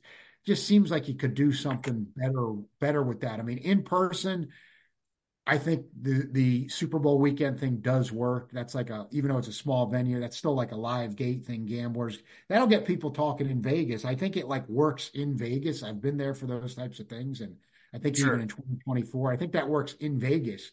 But I don't think it works on the TV aspect. And like you said, if he it, that fight's going to be second, you know, after Davis and Pedraza, which is probably likely to go to the distance. So I I, I hate to see the the TV opportunity squandered. I, I just think it is going to catch up with things where I, you know, I really wonder if this top ranked deal is going to continue much longer with ESPN. Sure. And I just looked at it. So the main event averaged 945 and it peaked at 980. And that just, you know, the ESPN. So you, you got to figure it was over a million when you add ESPN Plus in there, something like that, you know? Yes. So that is really, that is a very, and Taylor's a legit guy. Um, so obviously, you know, he was the guy. So yeah, that's kind of interesting. It'll be interesting to see if Lopez can get the dub where he'll go because there was talks about you know Subriel Matias and this and that and um, Haney and you know um, it sounds like Matias Matias's people came out um, in him came out uh, recently and kind of broke down all three of the offers that they have on the table. I don't know if you saw this today on good old boxing Twitter, but let me break it down for you real quick because um, now now obviously it's a it's a, it's a one sided source, right? So we're not gonna you know go crazy with it, but it, it kind of lines up. Um, so Subriel said the top rank negotiation didn't work out because they wouldn't um, guarantee a Teofimo fight, which you can't technically and on paper guarantee the next fight, you know, but um, basically they'd give him Steve Claggett first just to get him a fight, and then they were looking to match with Teofimo in the summer, and so that that's that's the the top rank side. Um, it sounds like um, there because Jake Donovan had that article uh, the other day saying that he's in deep talks with Matchroom, and that sounds like where it would be. And because uh, uh, Liam Paro is his mandatory, right? So that that would make sense because I I believe he's already with Matchroom. He got you know an undefeated fighter, but then over there you do have Richardson Hitchens, I guess technically Catterall, Prograis, um, Dalton Smith is a guy coming up, but also maybe Haney because we do know him and Eddie have at least some sort. We don't know if Eddie has an option on him or whatever off the last fight with Prograis. I'm assuming so because the way they out he always talks about we can make that fight. I got money for that fight, so there's at least a good relationship. The interesting thing is there was no um there was no offer for Rolly or Tank. He wanted Tank to come up to 140, which obviously everybody wants to fight Tank for the money. But also Rolly. Well, no, we know they had other plans for Rolly at the PBC. Now we know their their plans, but the PBC did offer two fights: Stanionis and Boots Ennis. That were the two fights that he could have had if he decided to to, to you know fight on the PBC. So he'd be going up, and he has talked about a little bit about going up to welterweight. But um, so that's where you know I don't think the Matias fight, you know, in you know Madison Square Garden to get the Puerto Rican fans pumped up. I don't believe that would be next. Um, but you know there are names out there. Obviously, it just you know lately Lopez had been talking about Crawford. Uh, so Obviously, we don't have to deep dive because this will be something we talk about last week. But I did want to kind of breeze it by you because it was kind of, it does sound like Matias is going to line up, get his mandatory out of the way, and sign more than likely what it seems like a, a multiple fight deal with Matchroom. Yeah, well, for me, the the PBC deal would is kind of the only one that was is kind of believable in a sense. Not that he might not sign with Matchroom, but right, yeah, yeah it would be the kind of guys that he'd be fighting, maybe like uh, Claggett or or Paro or somebody like that. Because I'm going to say this, even though he's getting an advanced age for his style, uh, nobody's going to want to fight Matias right now. Uh, right. I, I, feel I feel confident of that. I mean, they're not going to say that openly, but that's why the PBC was a little believable because, like PBC saying like, well, that's almost like the old school thing, like well, you would have to go up and wait and fight the other guys we have that nobody else wants to fight. Right. Like, yeah, exactly. Yep. Ennis and Stanionis. Like that actually is like an old school thing that makes sense. Like nobody wants to fight Ennis, so we can make people would be like, fight. okay, I'll watch those fights. Those are good Yeah, people fights, would be like, know? I'll, I'll yeah. watch that, and PBC right. would would make it because then they'd be saying, well, the guy's got to move up weight, so we're not asking too much out of Ennis or Stanionis, even though it right. could still potentially be a tough fight. But like these 140 guys,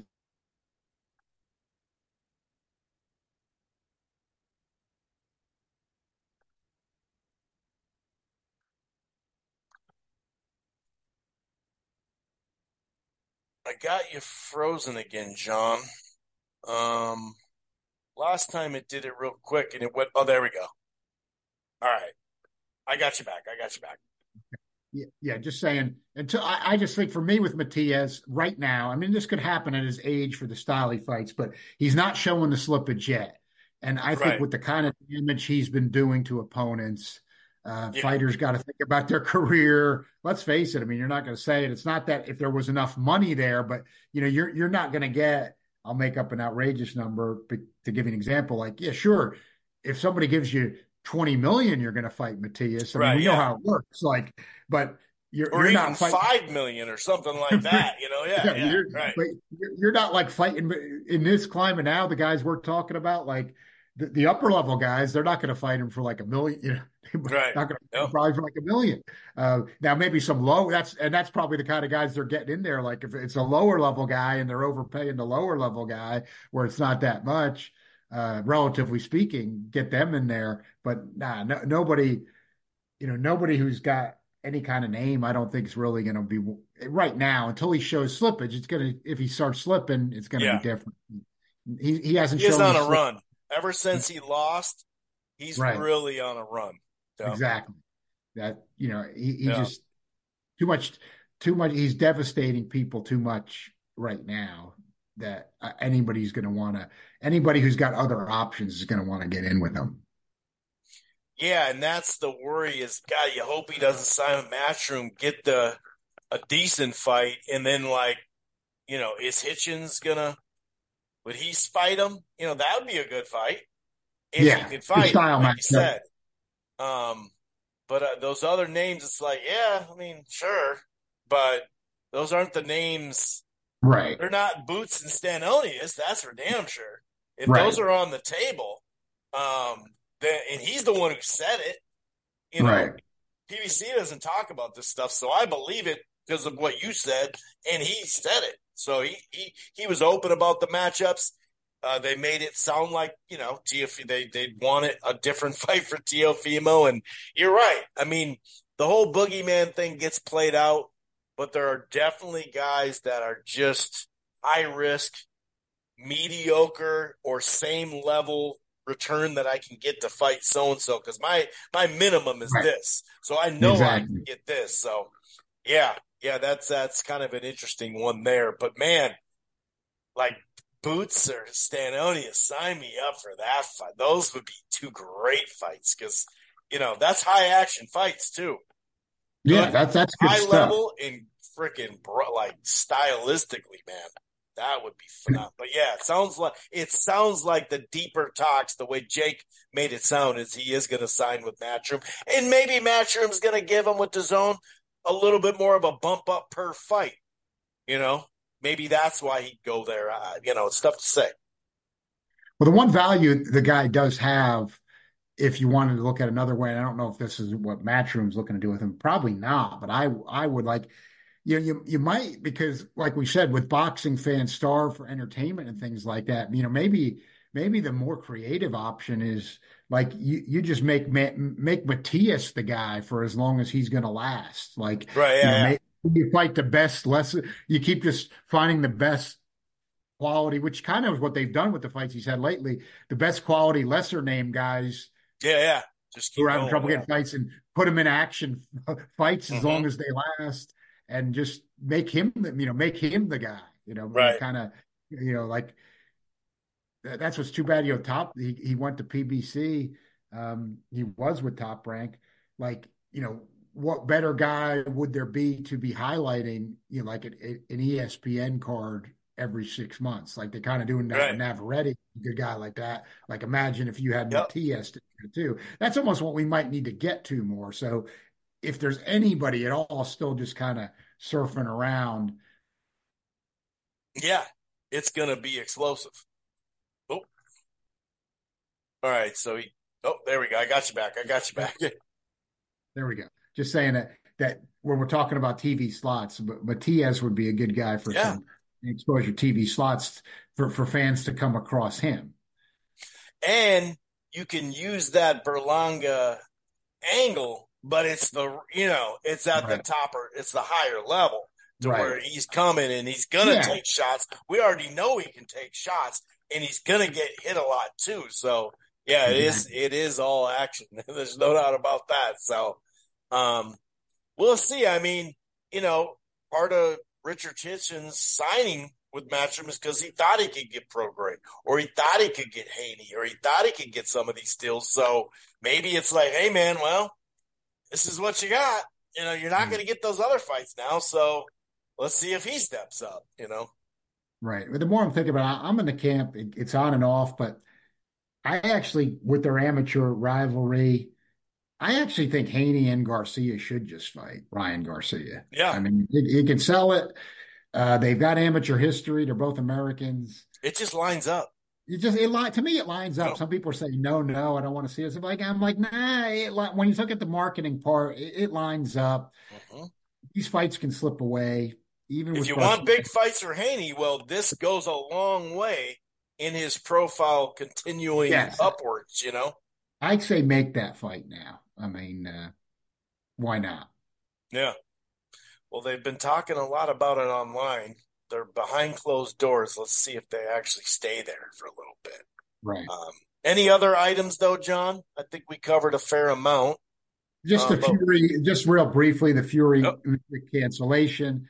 Oh yeah, yeah, yeah. yeah I want to yeah. say no surprise, but the, the only part that's surprising is that you know the Saudis obviously have been able to deliver these fights that you I was just wondering at first, but they've they've proven that. So just saying we know that they've been putting up the money and it, it's nothing with them. So I like I always say, you don't you know, fighters can make a reason for not doing it, but we don't we don't get to hear from the doctors, we don't get to see the medical records. And I'm not saying right. Fury's not, I'm just saying who knows? You could yeah. say he's but we don't know um, for sure. He might be cut or I, I, would say, you know, either he, he just got a cut and, and, you know, it's not a conspiracy theory thing, or, you know, with the way he looked against Ngannou, and he obviously wasn't in great shape when they were talking about him coming back February 17th and having to train through the holidays, which right. he would have to get there. That didn't seem realistic. But then you're thinking about all this money the Saudis are putting up. But Tyson Fury could maybe be the one exception. Uh, we don't know what these fighters' spending habits are, and that's true of all people. You know, you can make a lot, spend a lot, but we know Fury has made. You know, he's made the money. Yeah, he's yeah. Forbes list, so right. you know, Wilder, Joshua Fury, those guys have made the money. So, yeah. you know, you you with Tyson Fury, it's a little different where, you know, this this guy has gotten fifty million dollar paydays al- already. So, right. uh, he might be in a different place than than some than some of these others. He may still want that payday, but about how much he needs it. Not saying he won't fight Usyk, but maybe he did want more time to get ready. Um, we just, you know, we don't know. He's either cut or I figure he he just didn't feel he could he could really get ready.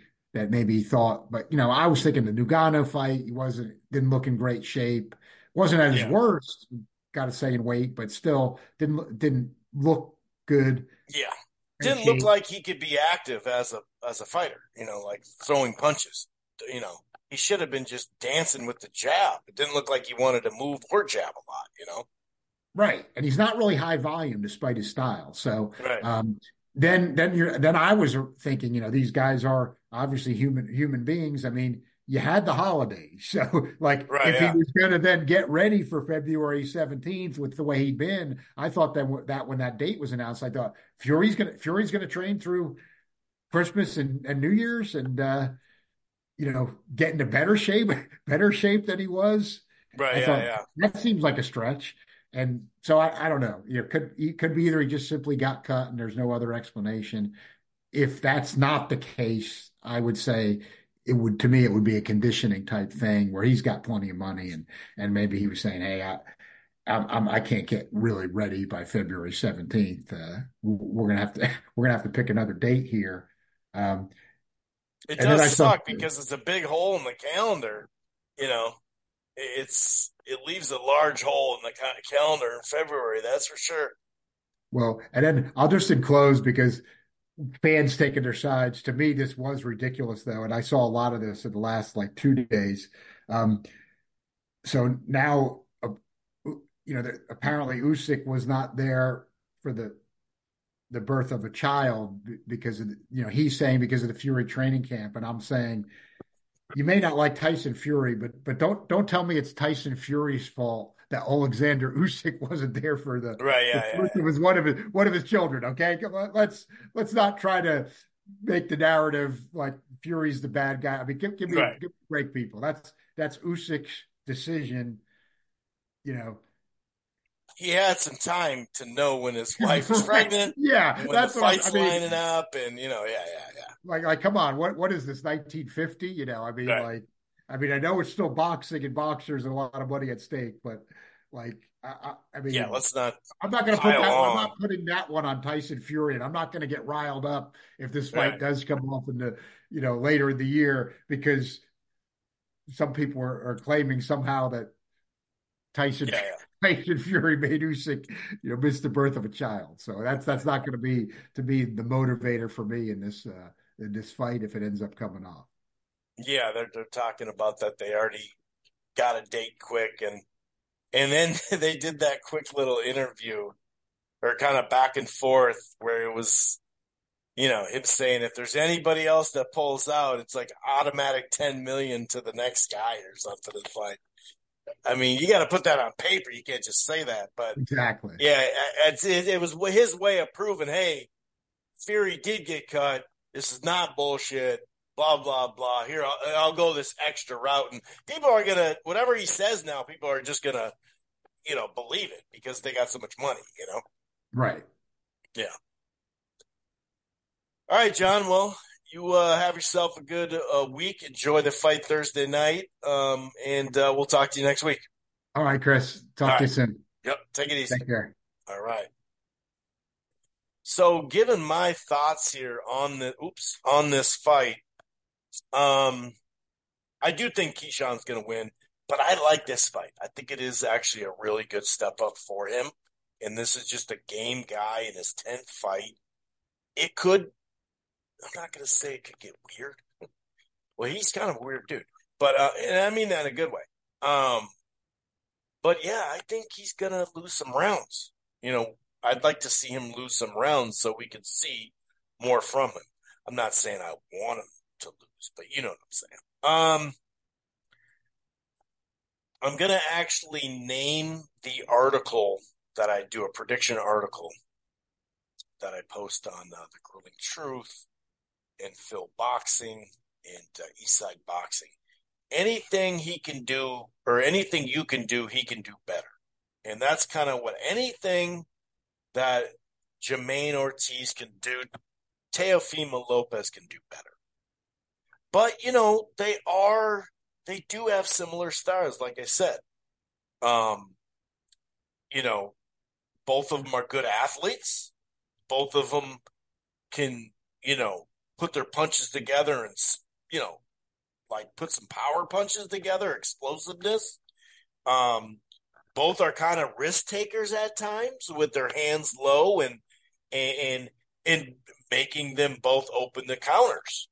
Um, so and I think some of the risk taking that they it's funny because both of them have some some good footwork where you're like, oh wow, and some just like bad habits, whether it's offense or defense, coming forward, going back. They do kind of get tied up in their feet a little bit, and they're susceptible to counters or just big shots. Um, now I think Teo is has better reflexes.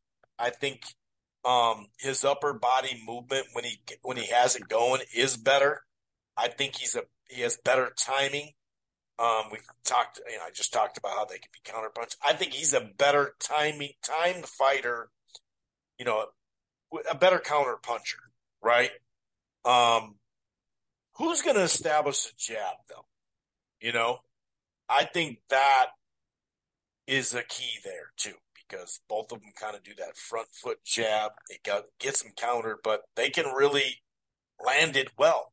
Um, I feel like you'll you'll see Ortiz. It may be like in the middle of the ring, just getting past this the opening round, feel each other out, opening rounds, minutes, whatever it's going to be. So I think you'll see Ortiz press first early in the fight versus Lopez, right? Um, and you know, like John just said, and many other, he did win plenty of rounds against Lomachenko and looked really good coming forward as well. Um, now he did get caught admiring his work a fair amount in that fight after a while, but my point is, I think eventually it will be Teofimo Lopez that dictates the the pace. He's going to dictate.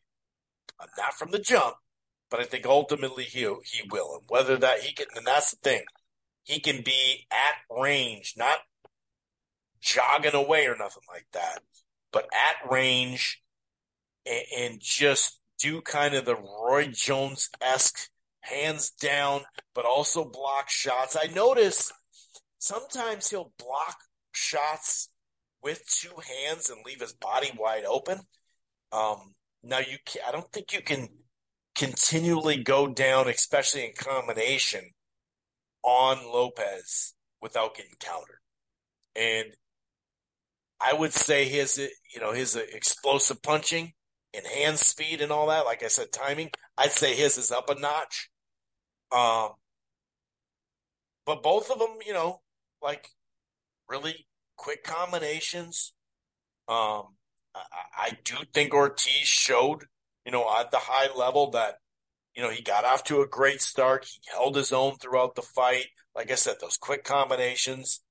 Uh, both of them had their hands down, like I mentioned. Them. So, um, I just think if his head's on straight, right, and he's not trying to, because uh, neither guy, like I mentioned, are great defensive fighters as far as the fundamentally type defensive fighters, but he Teo can just do the like when he had Taylor in the corner, you know, he'd he'd land his right hand and just duck to the left a little bit to get out of the way of the counter left hook, which is you know a bread and butter of, of Taylor's. I just think it takes him a little bit to figure it out. He's going to take his time, but he's going to be landing the bigger punches. And so I do think it'll go the distance. And now Ortiz although he's been fighting at 135 in his big fights, right? He's I think he's both in the top 10. I think he's 10th actually, both uh, the transnational rankings and also uh, the ring.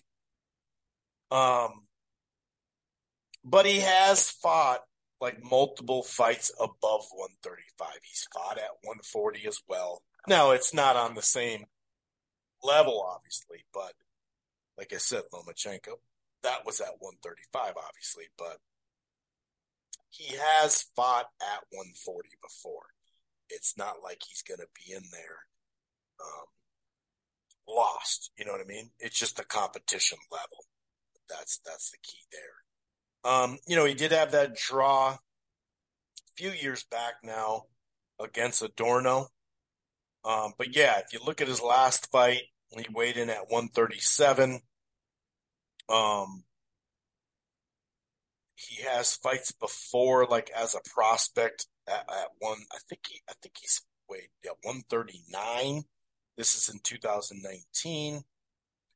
Um, oops.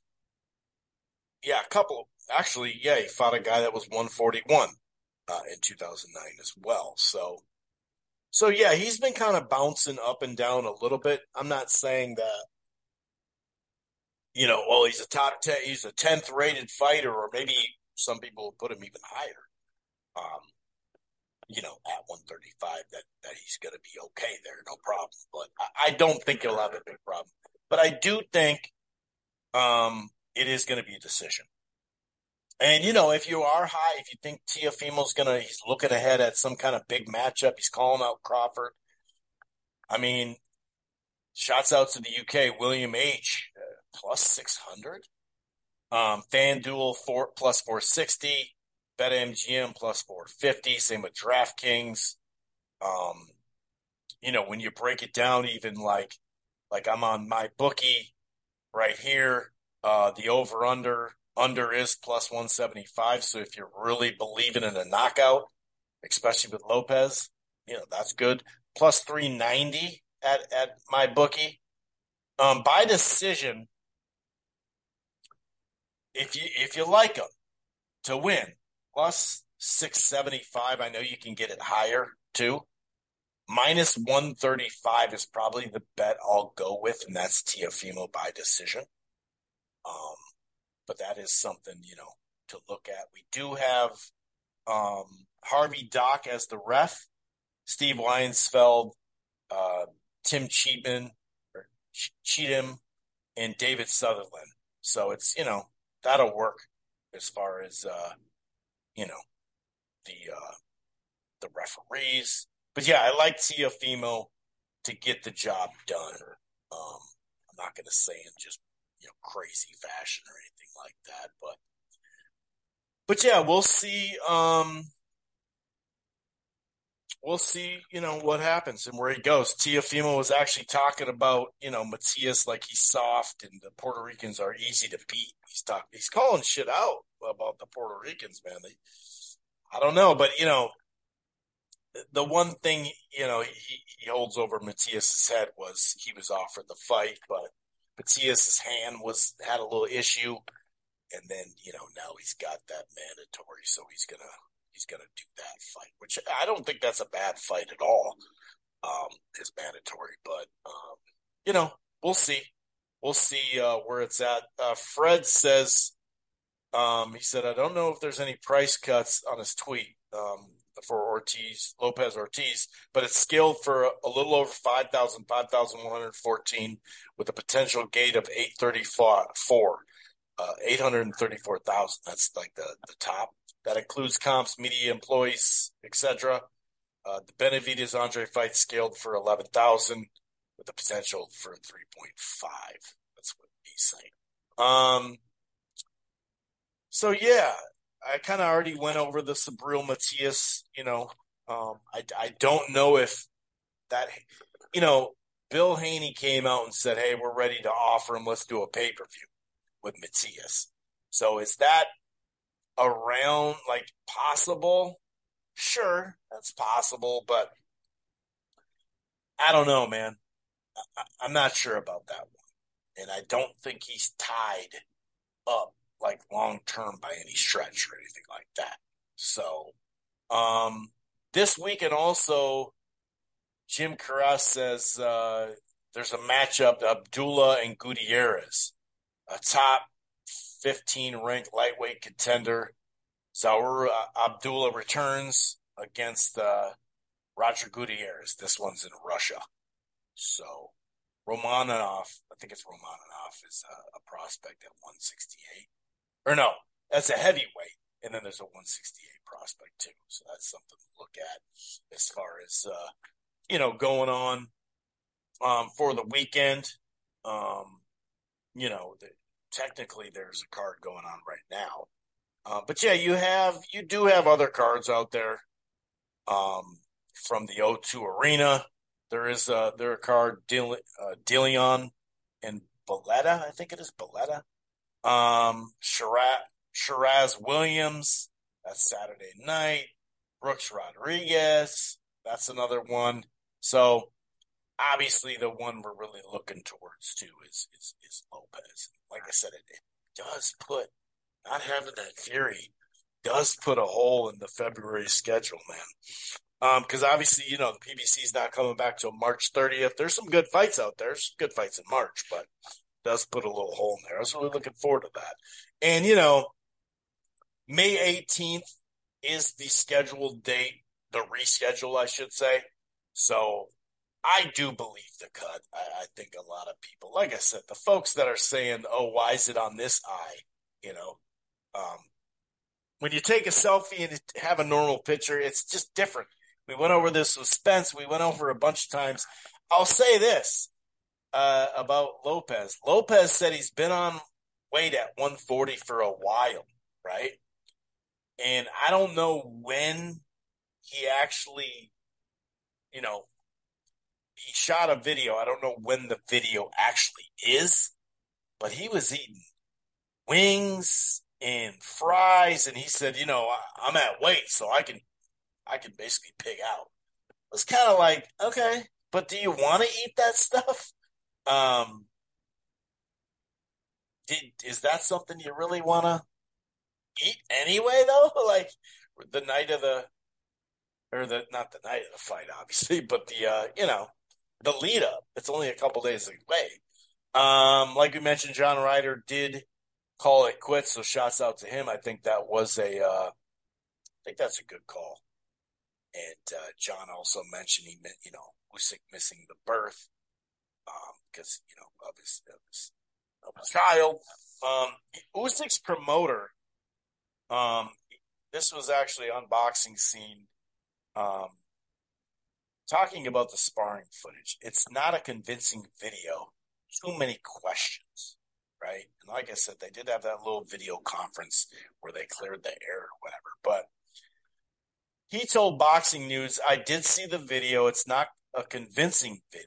Together with the picture of Tyson, um, that he is in good shape, very slim. People find the picture to be made three years ago. I do. I did not explore it myself, but that's what people said to me on Instagram, which you know if you're getting it from there, that's not the best thing, right? Uh, there's another picture with him in uh, Dimitri uh, Salita in the ring with the same, he says, underwear, but who knows? Maybe Tyson wears the same one for three, four, three or four years in a row. You know, uh, the fact that it that you cannot trust the video and the video itself does not prove anything. The picture of the cut, yeah, it shows us the fact the cut is severe, but getting punched in headgear by an uppercut and get cut, no way. There is an elbow, but how the hell can an elbow get inside it? Well, I think it could get up in there, but the fact that you can, oh no, that's there. You said that. So, um, yeah, about the elbow.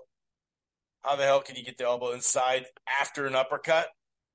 uh, what should be done, and when someone is screaming, why would they scream? When someone is screaming, why would they scream? Did did they see blood? Okay, if they saw the blood, why wouldn't the blood appear on the gloves uh, when he was wiping his eye? Too many questions. The video is not convincing. The convincing thing is the medical report and the statement that he got cut. So, you know, but he said he's confirmed with the Saudi partners. They got the medical report. The medical report claims he would need two to three months recovery. So that's that's that. Okay. Um. Oh, here's a, a pro box that's going to be March 27th. Nicholas Walters and Joseph Adorno. Definitely, I saw this on Boxing Scene. Uh, definitely a crossroads fight. Boxing Scene has learned that there are plans in place for a crossroads fight between those two. The matchup is, you know, Wednesday. That's their night. Um, Adorno is just four, three, and two with three knockouts in his past nine starts. Um, you know, rebounding from back-to-back decision defeats over Elvis Rodriguez and uh, Edwin De Los Santos, with a, a confidence-boosting fifth-round knockout of Jonathan Perez last November. Um, and then obviously, you know, you, you have Walters coming back as well. So, well, here's some random news about Triller. Man, there's guys like Woodsy and other people really stood up for this guy in this platform, right? Clearly not a good reason, but Triller owns music right holders more than 23 million, which it doesn't have. This is John Nash here, which it doesn't have the cash to pay. Oh, and it's purged 200 million bot duplicate accounts from its platform. Oh, and it still wants to IPO. Music business worldwide. That's where he's getting that. So, um, yeah. So Bradley seems like he's always, you know, saying stuff just to say stuff. But he said Timothy Bradley. This is a quote from Boxing Scene. Munguia is everything Canelo Alvarez wishes he was with the fans. Uh, carrying the torch, you know, for Mexican boxing, something Canelo Canelo Alvarez has done for years. He captured all the titles, blah blah blah. His accolades, without question, will eventually push him in the Hall of Fame whenever he decides to hang him up. But when it comes to grabbing the attention of fans everywhere, Bradley believes that's where Munguia has him beat. Munguia is everything Canelo Canelo wishes he was with the fans.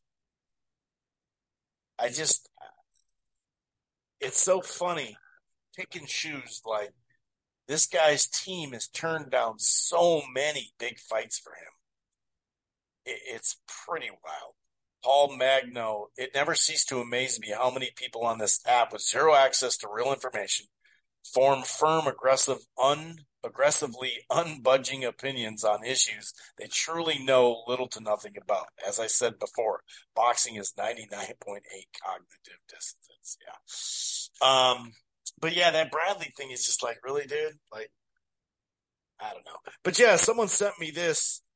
What the F? Why are the cuts on different eyes? Can someone explain this? And it's like, yeah, it is easy to explain. You know, it is easy to explain. um, yeah, Jake Donovan was the one who was, you know, posted that uh that Subriel Matias on on uh, you know boxing scene that he will defend his next title against Liam uh, Paro, and it's most likely going to be in June or July on DAZN in Puerto Rico. So that's uh that's a good thing for him, that's for sure. That's pretty cool. So yeah, they're in advanced talks, summer fight, Puerto Rico. So that that'll be cool for him. Definitely. Um, and that is his uh wait. For a volunteer oh, for some reason I thought Okay, I, I said it wrong. I thought that was his mandatory, but it's a voluntary 24 and 0 Paro. Okay. So we'll see if it gets finished. Um, also, uh, Al Dawson speaking of Pro Box TV, Benavidez will fight in May while watching for a prospective um, Canelo deal in September. If Saul, you know, I'm not gonna. Sampson said, you know, if he cares about a legacy, he'll engage David Benavidez in a prospect, you know, two fight deal. Um, so basically, he's saying he's fighting in May or early June.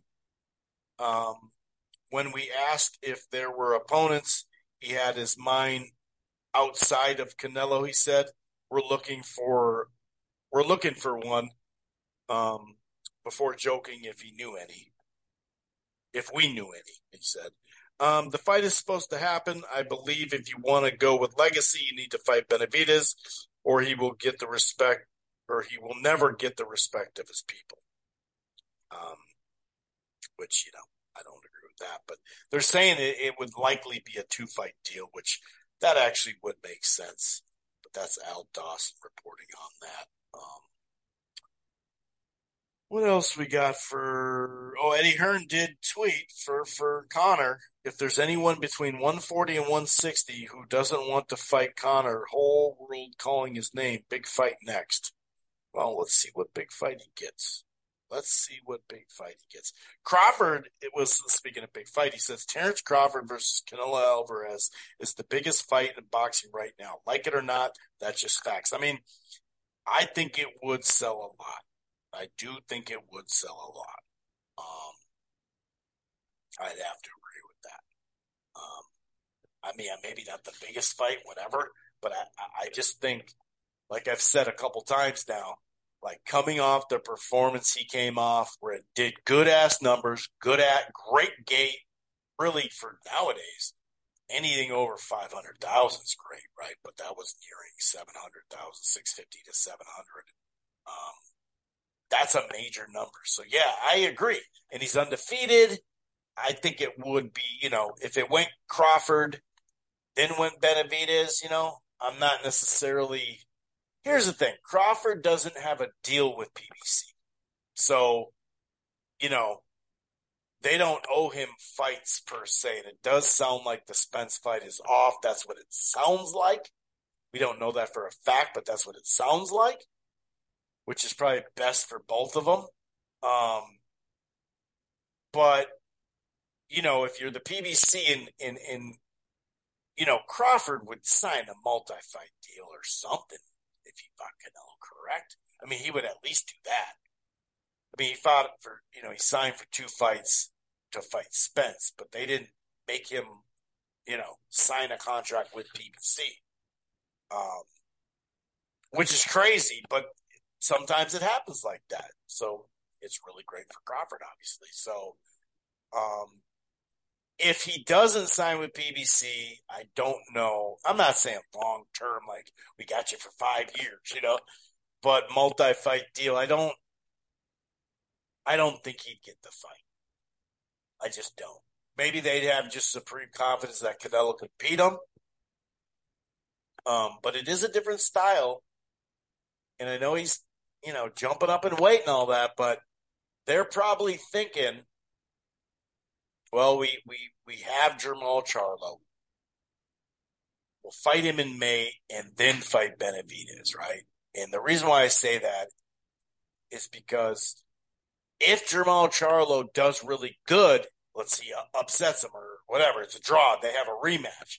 Well, either way, if you do good against Canelo, it's going to raise your profile somewhat obviously, um, it it rose Jermell Charlo's profile, but not in a good way. And then he further damaged it by some of the outside the ring that I don't really want to talk about because it's pretty despicable.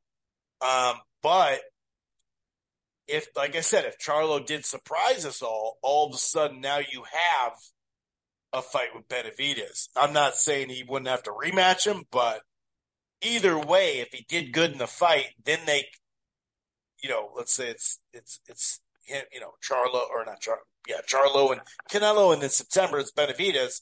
Well, if he beats them both, Canelo, then you have a you've raised both Charlo and Benavidez platform, you know, their their profiles. Then they could fight at some point. So it would make sense that way. Um, but they might also be like, hey, right now and I would say this I do think I think Crawford, the Crawford fight may sell better than the Benavidez fight right now, just because of what he's coming off of. He he went mainstream, a lot more mainstream than Benavidez has been yet. But you know, like I said, maybe they're like, screw it, that's going to make more money now. Then we'll fight Benavidez. It's tough to say. Um, this is ran, random hits from a couple days ago. Fabio Wardley and Fraser Clark finalized for March 31st at the O2 Arena. It's an interesting fight. Um, you know, two one beaten guys. Uh, but yeah, because uh, Clark's only had like what eight or nine fights or something like that. So I, I like that fight. I think that's a pretty good fight. I don't, I don't, I don't see anything wrong with that one. Cross again here. This card could realistically go mismatch, mismatch, mismatch, mismatch, mismatch, mismatch. And even for a showcase card, we deserve better matchup. Yeah, that, that was a bad card. Um, there was a kid that made his U.S. debut that landed big shots. It's a big right hand, left to the body. I can't. Why am I forgetting his damn name? But that I did forget. I, I forgot to mention him, but I just can't remember what the hell his name is. He doesn't have many fights. So yeah, May 18th, um, Fury-Usyk, and then June 1st is uh, Beterbiev Bivol with the undercard. Um, and then someone sent me this too. This is a troll. Ray Jackson is a troll. He's funny. I don't take him serious. I think people are freaking out because he's a troll but he's getting a lot of impressions.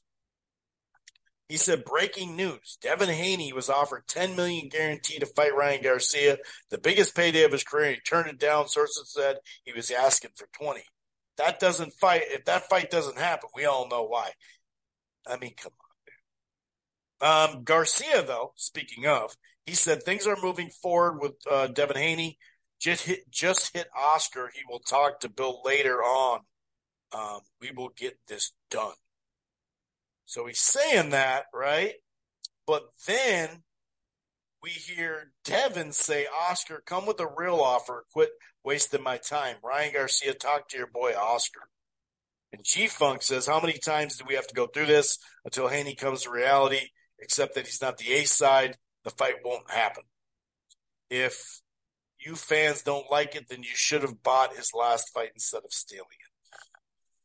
I don't know. I mean, you know, Rolly was out there saying the offer sucked or whatever. Whether that's true or not, I got a better offer to fight, you know, Pitbull Cruz. That's what he said. I'm not saying that's what happened, but that's what he said. Um, so, you know, I don't know. Um, I mean, it can't be just an offer and then you're done. Like, there has to be some back and forth. Um, just to be done with it, you know, I don't know. And Dan Raphael added again that Crawford that reportedly looks like Crawford and Spence is uh, like it's not going to happen. It's claimed to do with a variety of reasons, including you know the cataract surgery. So we'll see. There's a new W Bug Bug Williams. There's a new WBA rankings at 135. Rayo Rayo stays put at six. Martin's two. De Los Santos moved to three. Um, David. Okay, yeah. So he said, uh, oh, so Haney said this before too. Devin Haney has revealed that he told Gervonta's team he's willing to take the exact same deal Ryan Garcia did to fight him next. I don't think you're going to get that though. By the way, that commercial was the shit um, for the Saudis. I will say this though, the folks saying like, you know, you can say American and UK fight promoters need to step up their game in certain ways, and you'd be making a good point. But when you start to say they need to step up their game and do this, that's just not realistic, dude. Like, I did like the Western. You know, it's funny because this is nitpicky, right? They probably should have just done the Western theme the whole time because they switched to like, you know, a pirate and then, you know, the like Pirates of the Caribbean, right? And then they, then they, it was like they were, uh, you know, in the Roman times. So they could have, that's three different commercials right there. But no, I mean, the, the shit is crazy, but let's not act like they, people have that kind of money just to throw away this is what actually, when when asked uh, by Inside Fighting to to Rolly, why didn't you take the the fight against Ryan Garcia? Rolly said Al Haymon gave me a better offer than Golden Boy was offering.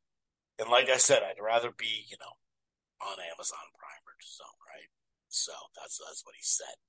Uh, but yeah, I don't uh, I don't agree with you know with with it just not it's not it's not a legitimate criticism to be like why don't you make commercials like that because that's just so much money and if you want these fights to happen you're not going to spend that much money on it and i know people don't want to hear that but uh, this is um, I forgot. It's kind of. Oh, Scott Christ. Yeah, okay. Um, he actually reported Juan Francisco Estrada and Bam, Jesse Bam Rodriguez planned for the summer. Now, Estrada's probably going to take a tune up, but oh, okay. So he's reporting that Salvador Rodriguez reported, okay, uh, that, you know, Eddie is looking to do that in Phoenix in the summer. Um, so, and I think, you know, somewhere in, well, you said February in this, February, March, maybe March. I don't know. I do think Estrada should get a run out. Now, some of his runouts haven't really gone all that well, but I think he should get a fight in and then, you know, uh, fight because that's a great fight. That's a good fight. Um, Android uppercut shots out to him. Jermell Charlo's performance really soured everything for Jermall. I'm not super high on Jermall right now either. Yet I'm hearing people in boxing, uh, you know, like Dan Raphael saying that uh, they'd rather see Berlanga than Jermall Charlo. Berlanga hasn't done anything. What in the world? Yeah, I mean that's ridiculous. See, people can't have like two separate thought processes at once most of the time. And that's why I really like that tweet. I picked it because it's like, dude, you can think one thing, but not go all the way to the extreme. Be like, no, Berlanga, I want Berlanga over Jermall. Like, what are you talking about, dude? Like, what are you talking about? Okay, so I didn't address this. Um, was it last week? I can't remember if it came out right before I got on. I think it did. But the boxing voice put out a tweet um, saying, I want to hear your take on this. It seems like some fans associated with the PBC are going out of their way to criticize great fights just because they're on another platform instead of acknowledging and praising good fights. Uh, let's have an open discussion. Share your thoughts on whether these so-called PBC gangbangers have gone too far in their criticism and if it's hindering the sport's growth. Are they overlooking excellent matchups simply because they don't they're not involved with the preferred fighter? The thing is, first of all, gangbangers, like what the fuck? Whoever, you know, that's fucked up. Like that's some ignorant sounding like you want to sounding racist straight up, but just ignorant as fuck for one. I responded any type of discourse on social media pertaining to being hypercritical towards any platform falls squarely on the boxing media. Not all of it, but a large chunk of it. Who started this type of over the top bias towards Al Haymon and then the PBC in 2015.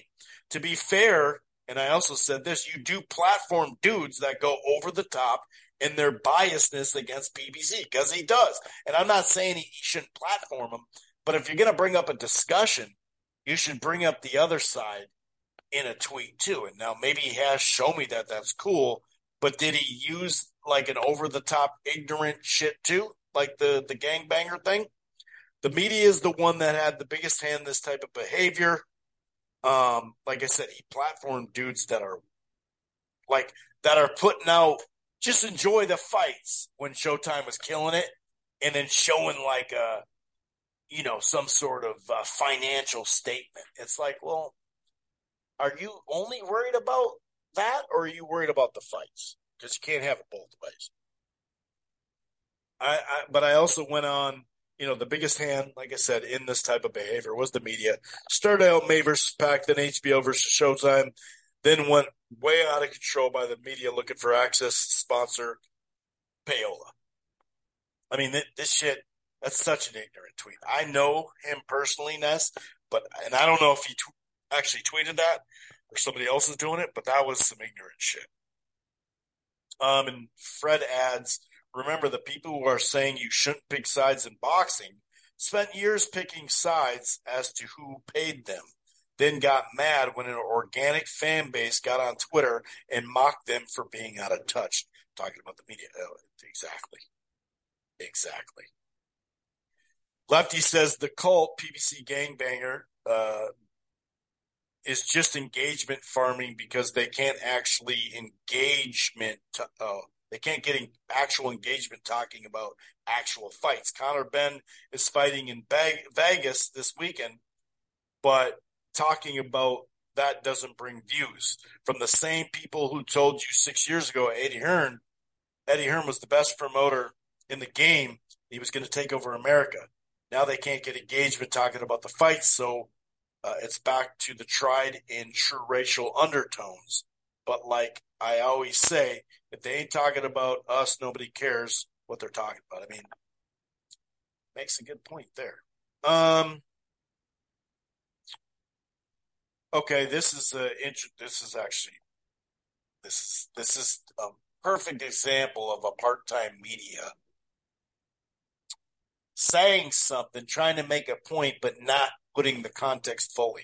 I've been assured that Tank Davis going over a year in activity after a career high in pay per view sales and live gate is in fact just more 8D chess being played by the Galaxy brains over at PBC.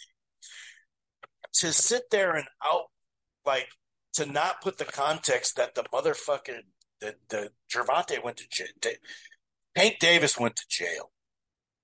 And clearly he's having issues you know, with a training camp now, it seems like that's somewhat settled, um, but maybe not. Maybe he's just got to wait it out a little bit more. Then he'll be able to have a training camp where he wants.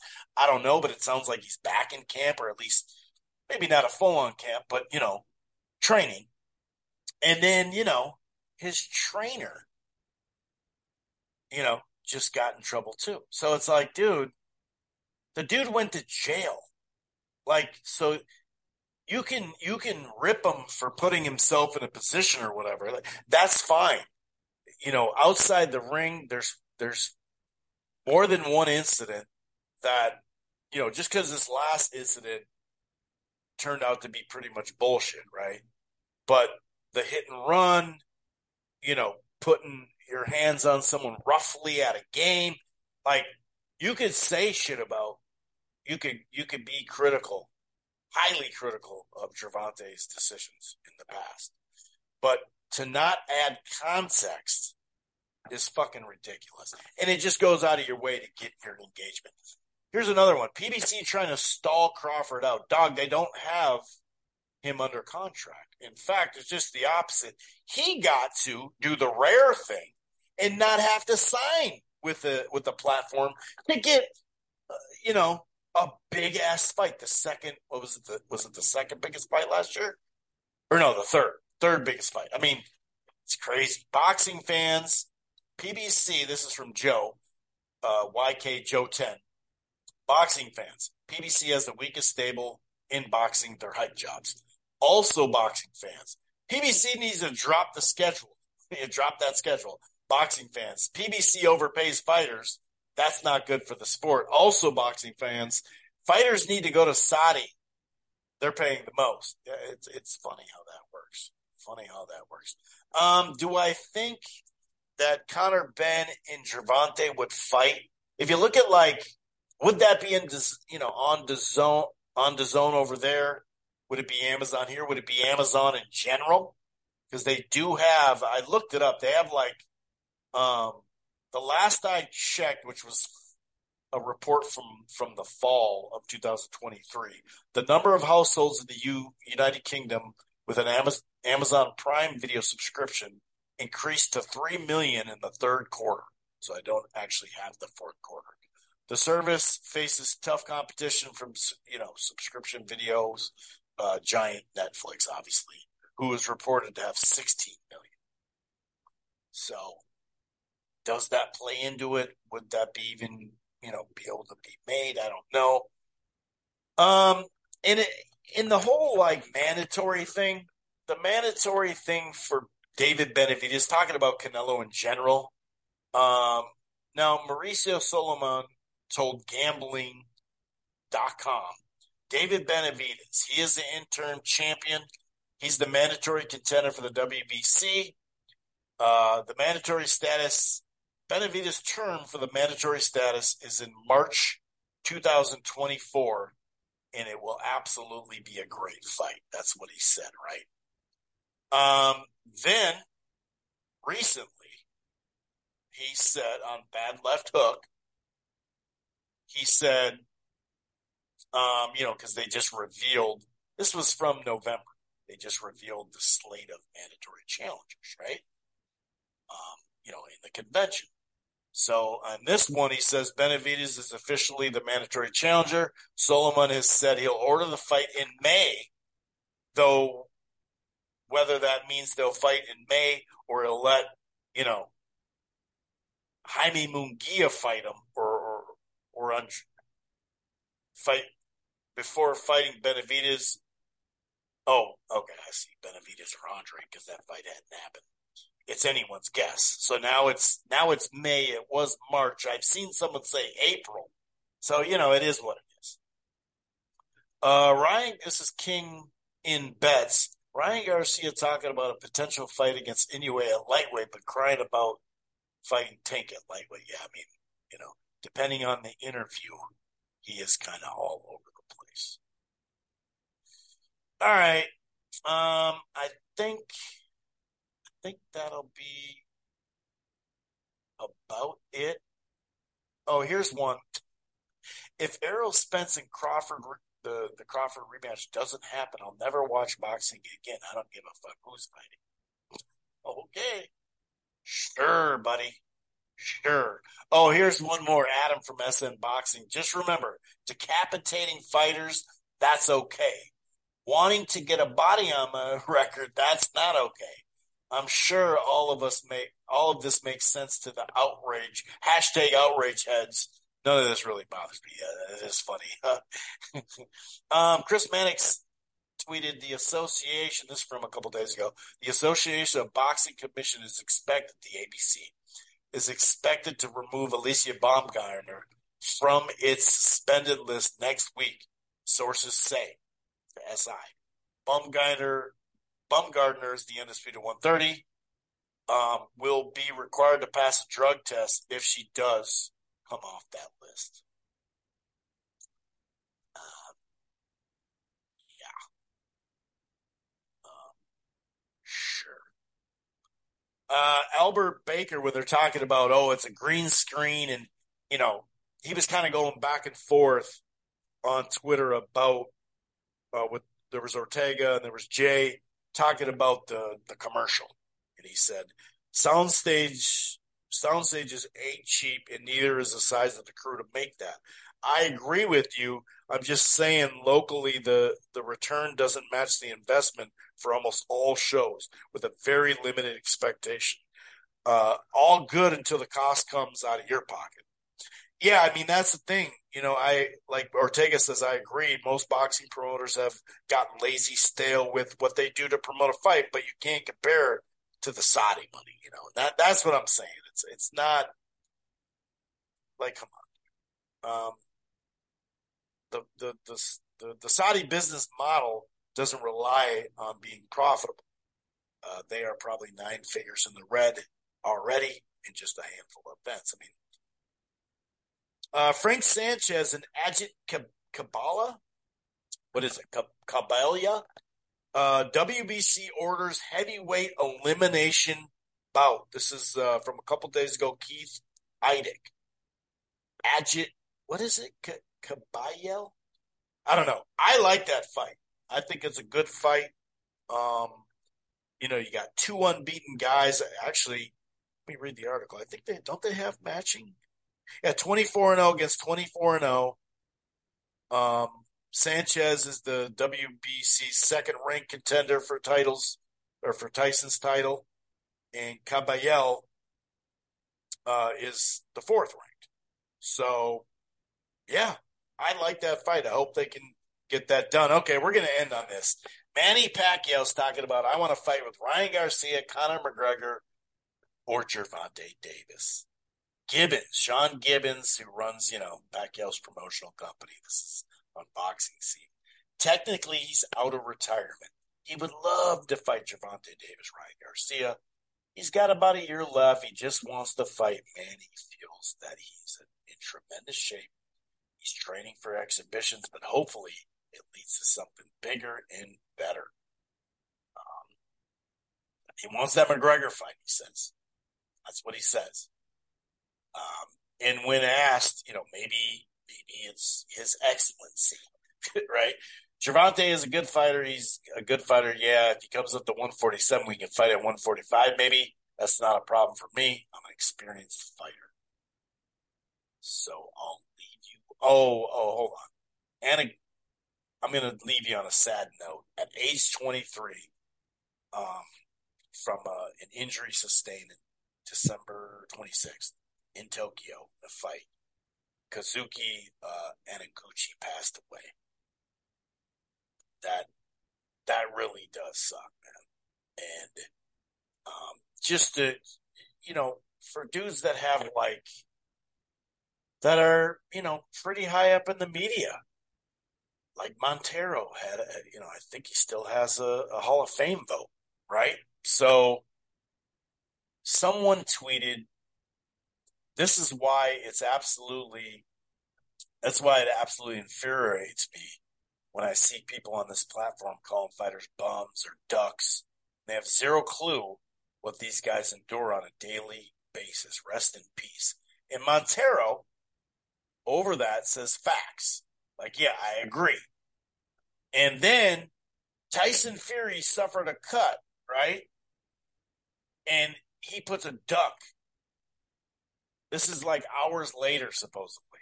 He puts a duck over the top of it. Wait, didn't you just say that? Didn't you just agree to say facts about fighters are bums or they duck or whatever? And by the way, this is why Fury got so mad. Here I am. I'm almost done. Ring Magazine, Egis Klimas said, this, this, is what he was quoted by Ring. He said, Fury is a fucking coward who will uh, do anything not to face Usyk. And he asked this bitch to hit him with a frying pan in his brow you can quote me word for word on that. And, and Egis was trying to say I didn't I didn't say it like that or whatever, but I mean, whatever, dude, whatever. Uh, okay, one more, one more. For all the UK fights, UK fight fans screaming at me right now on the timeline, let me make this very clear. The word postpone is bullshit. Tyson Fury does not want to fight Usyk. Never will. Never has. Never will. The fight will never happen although they have a, a date, they have a working date. You know, that's a target date. That's what they think they can get it done by. But I don't think Tyson Fury's dug a new team. I think that's ridiculous. I believe the cut, you know. come on, dude. Like, do you think he's just going to get fucking demolished in the fight or something? Is he? I mean, it's not easy to outbox Fury. Like, eh, who's who's outbox Fury? I don't know, dude. I just, I, I don't know. Anyway, I'm gonna get out of here. I'm gonna get out of here. Uh, enjoy the fights coming up, uh, just in general this Thursday, but overall.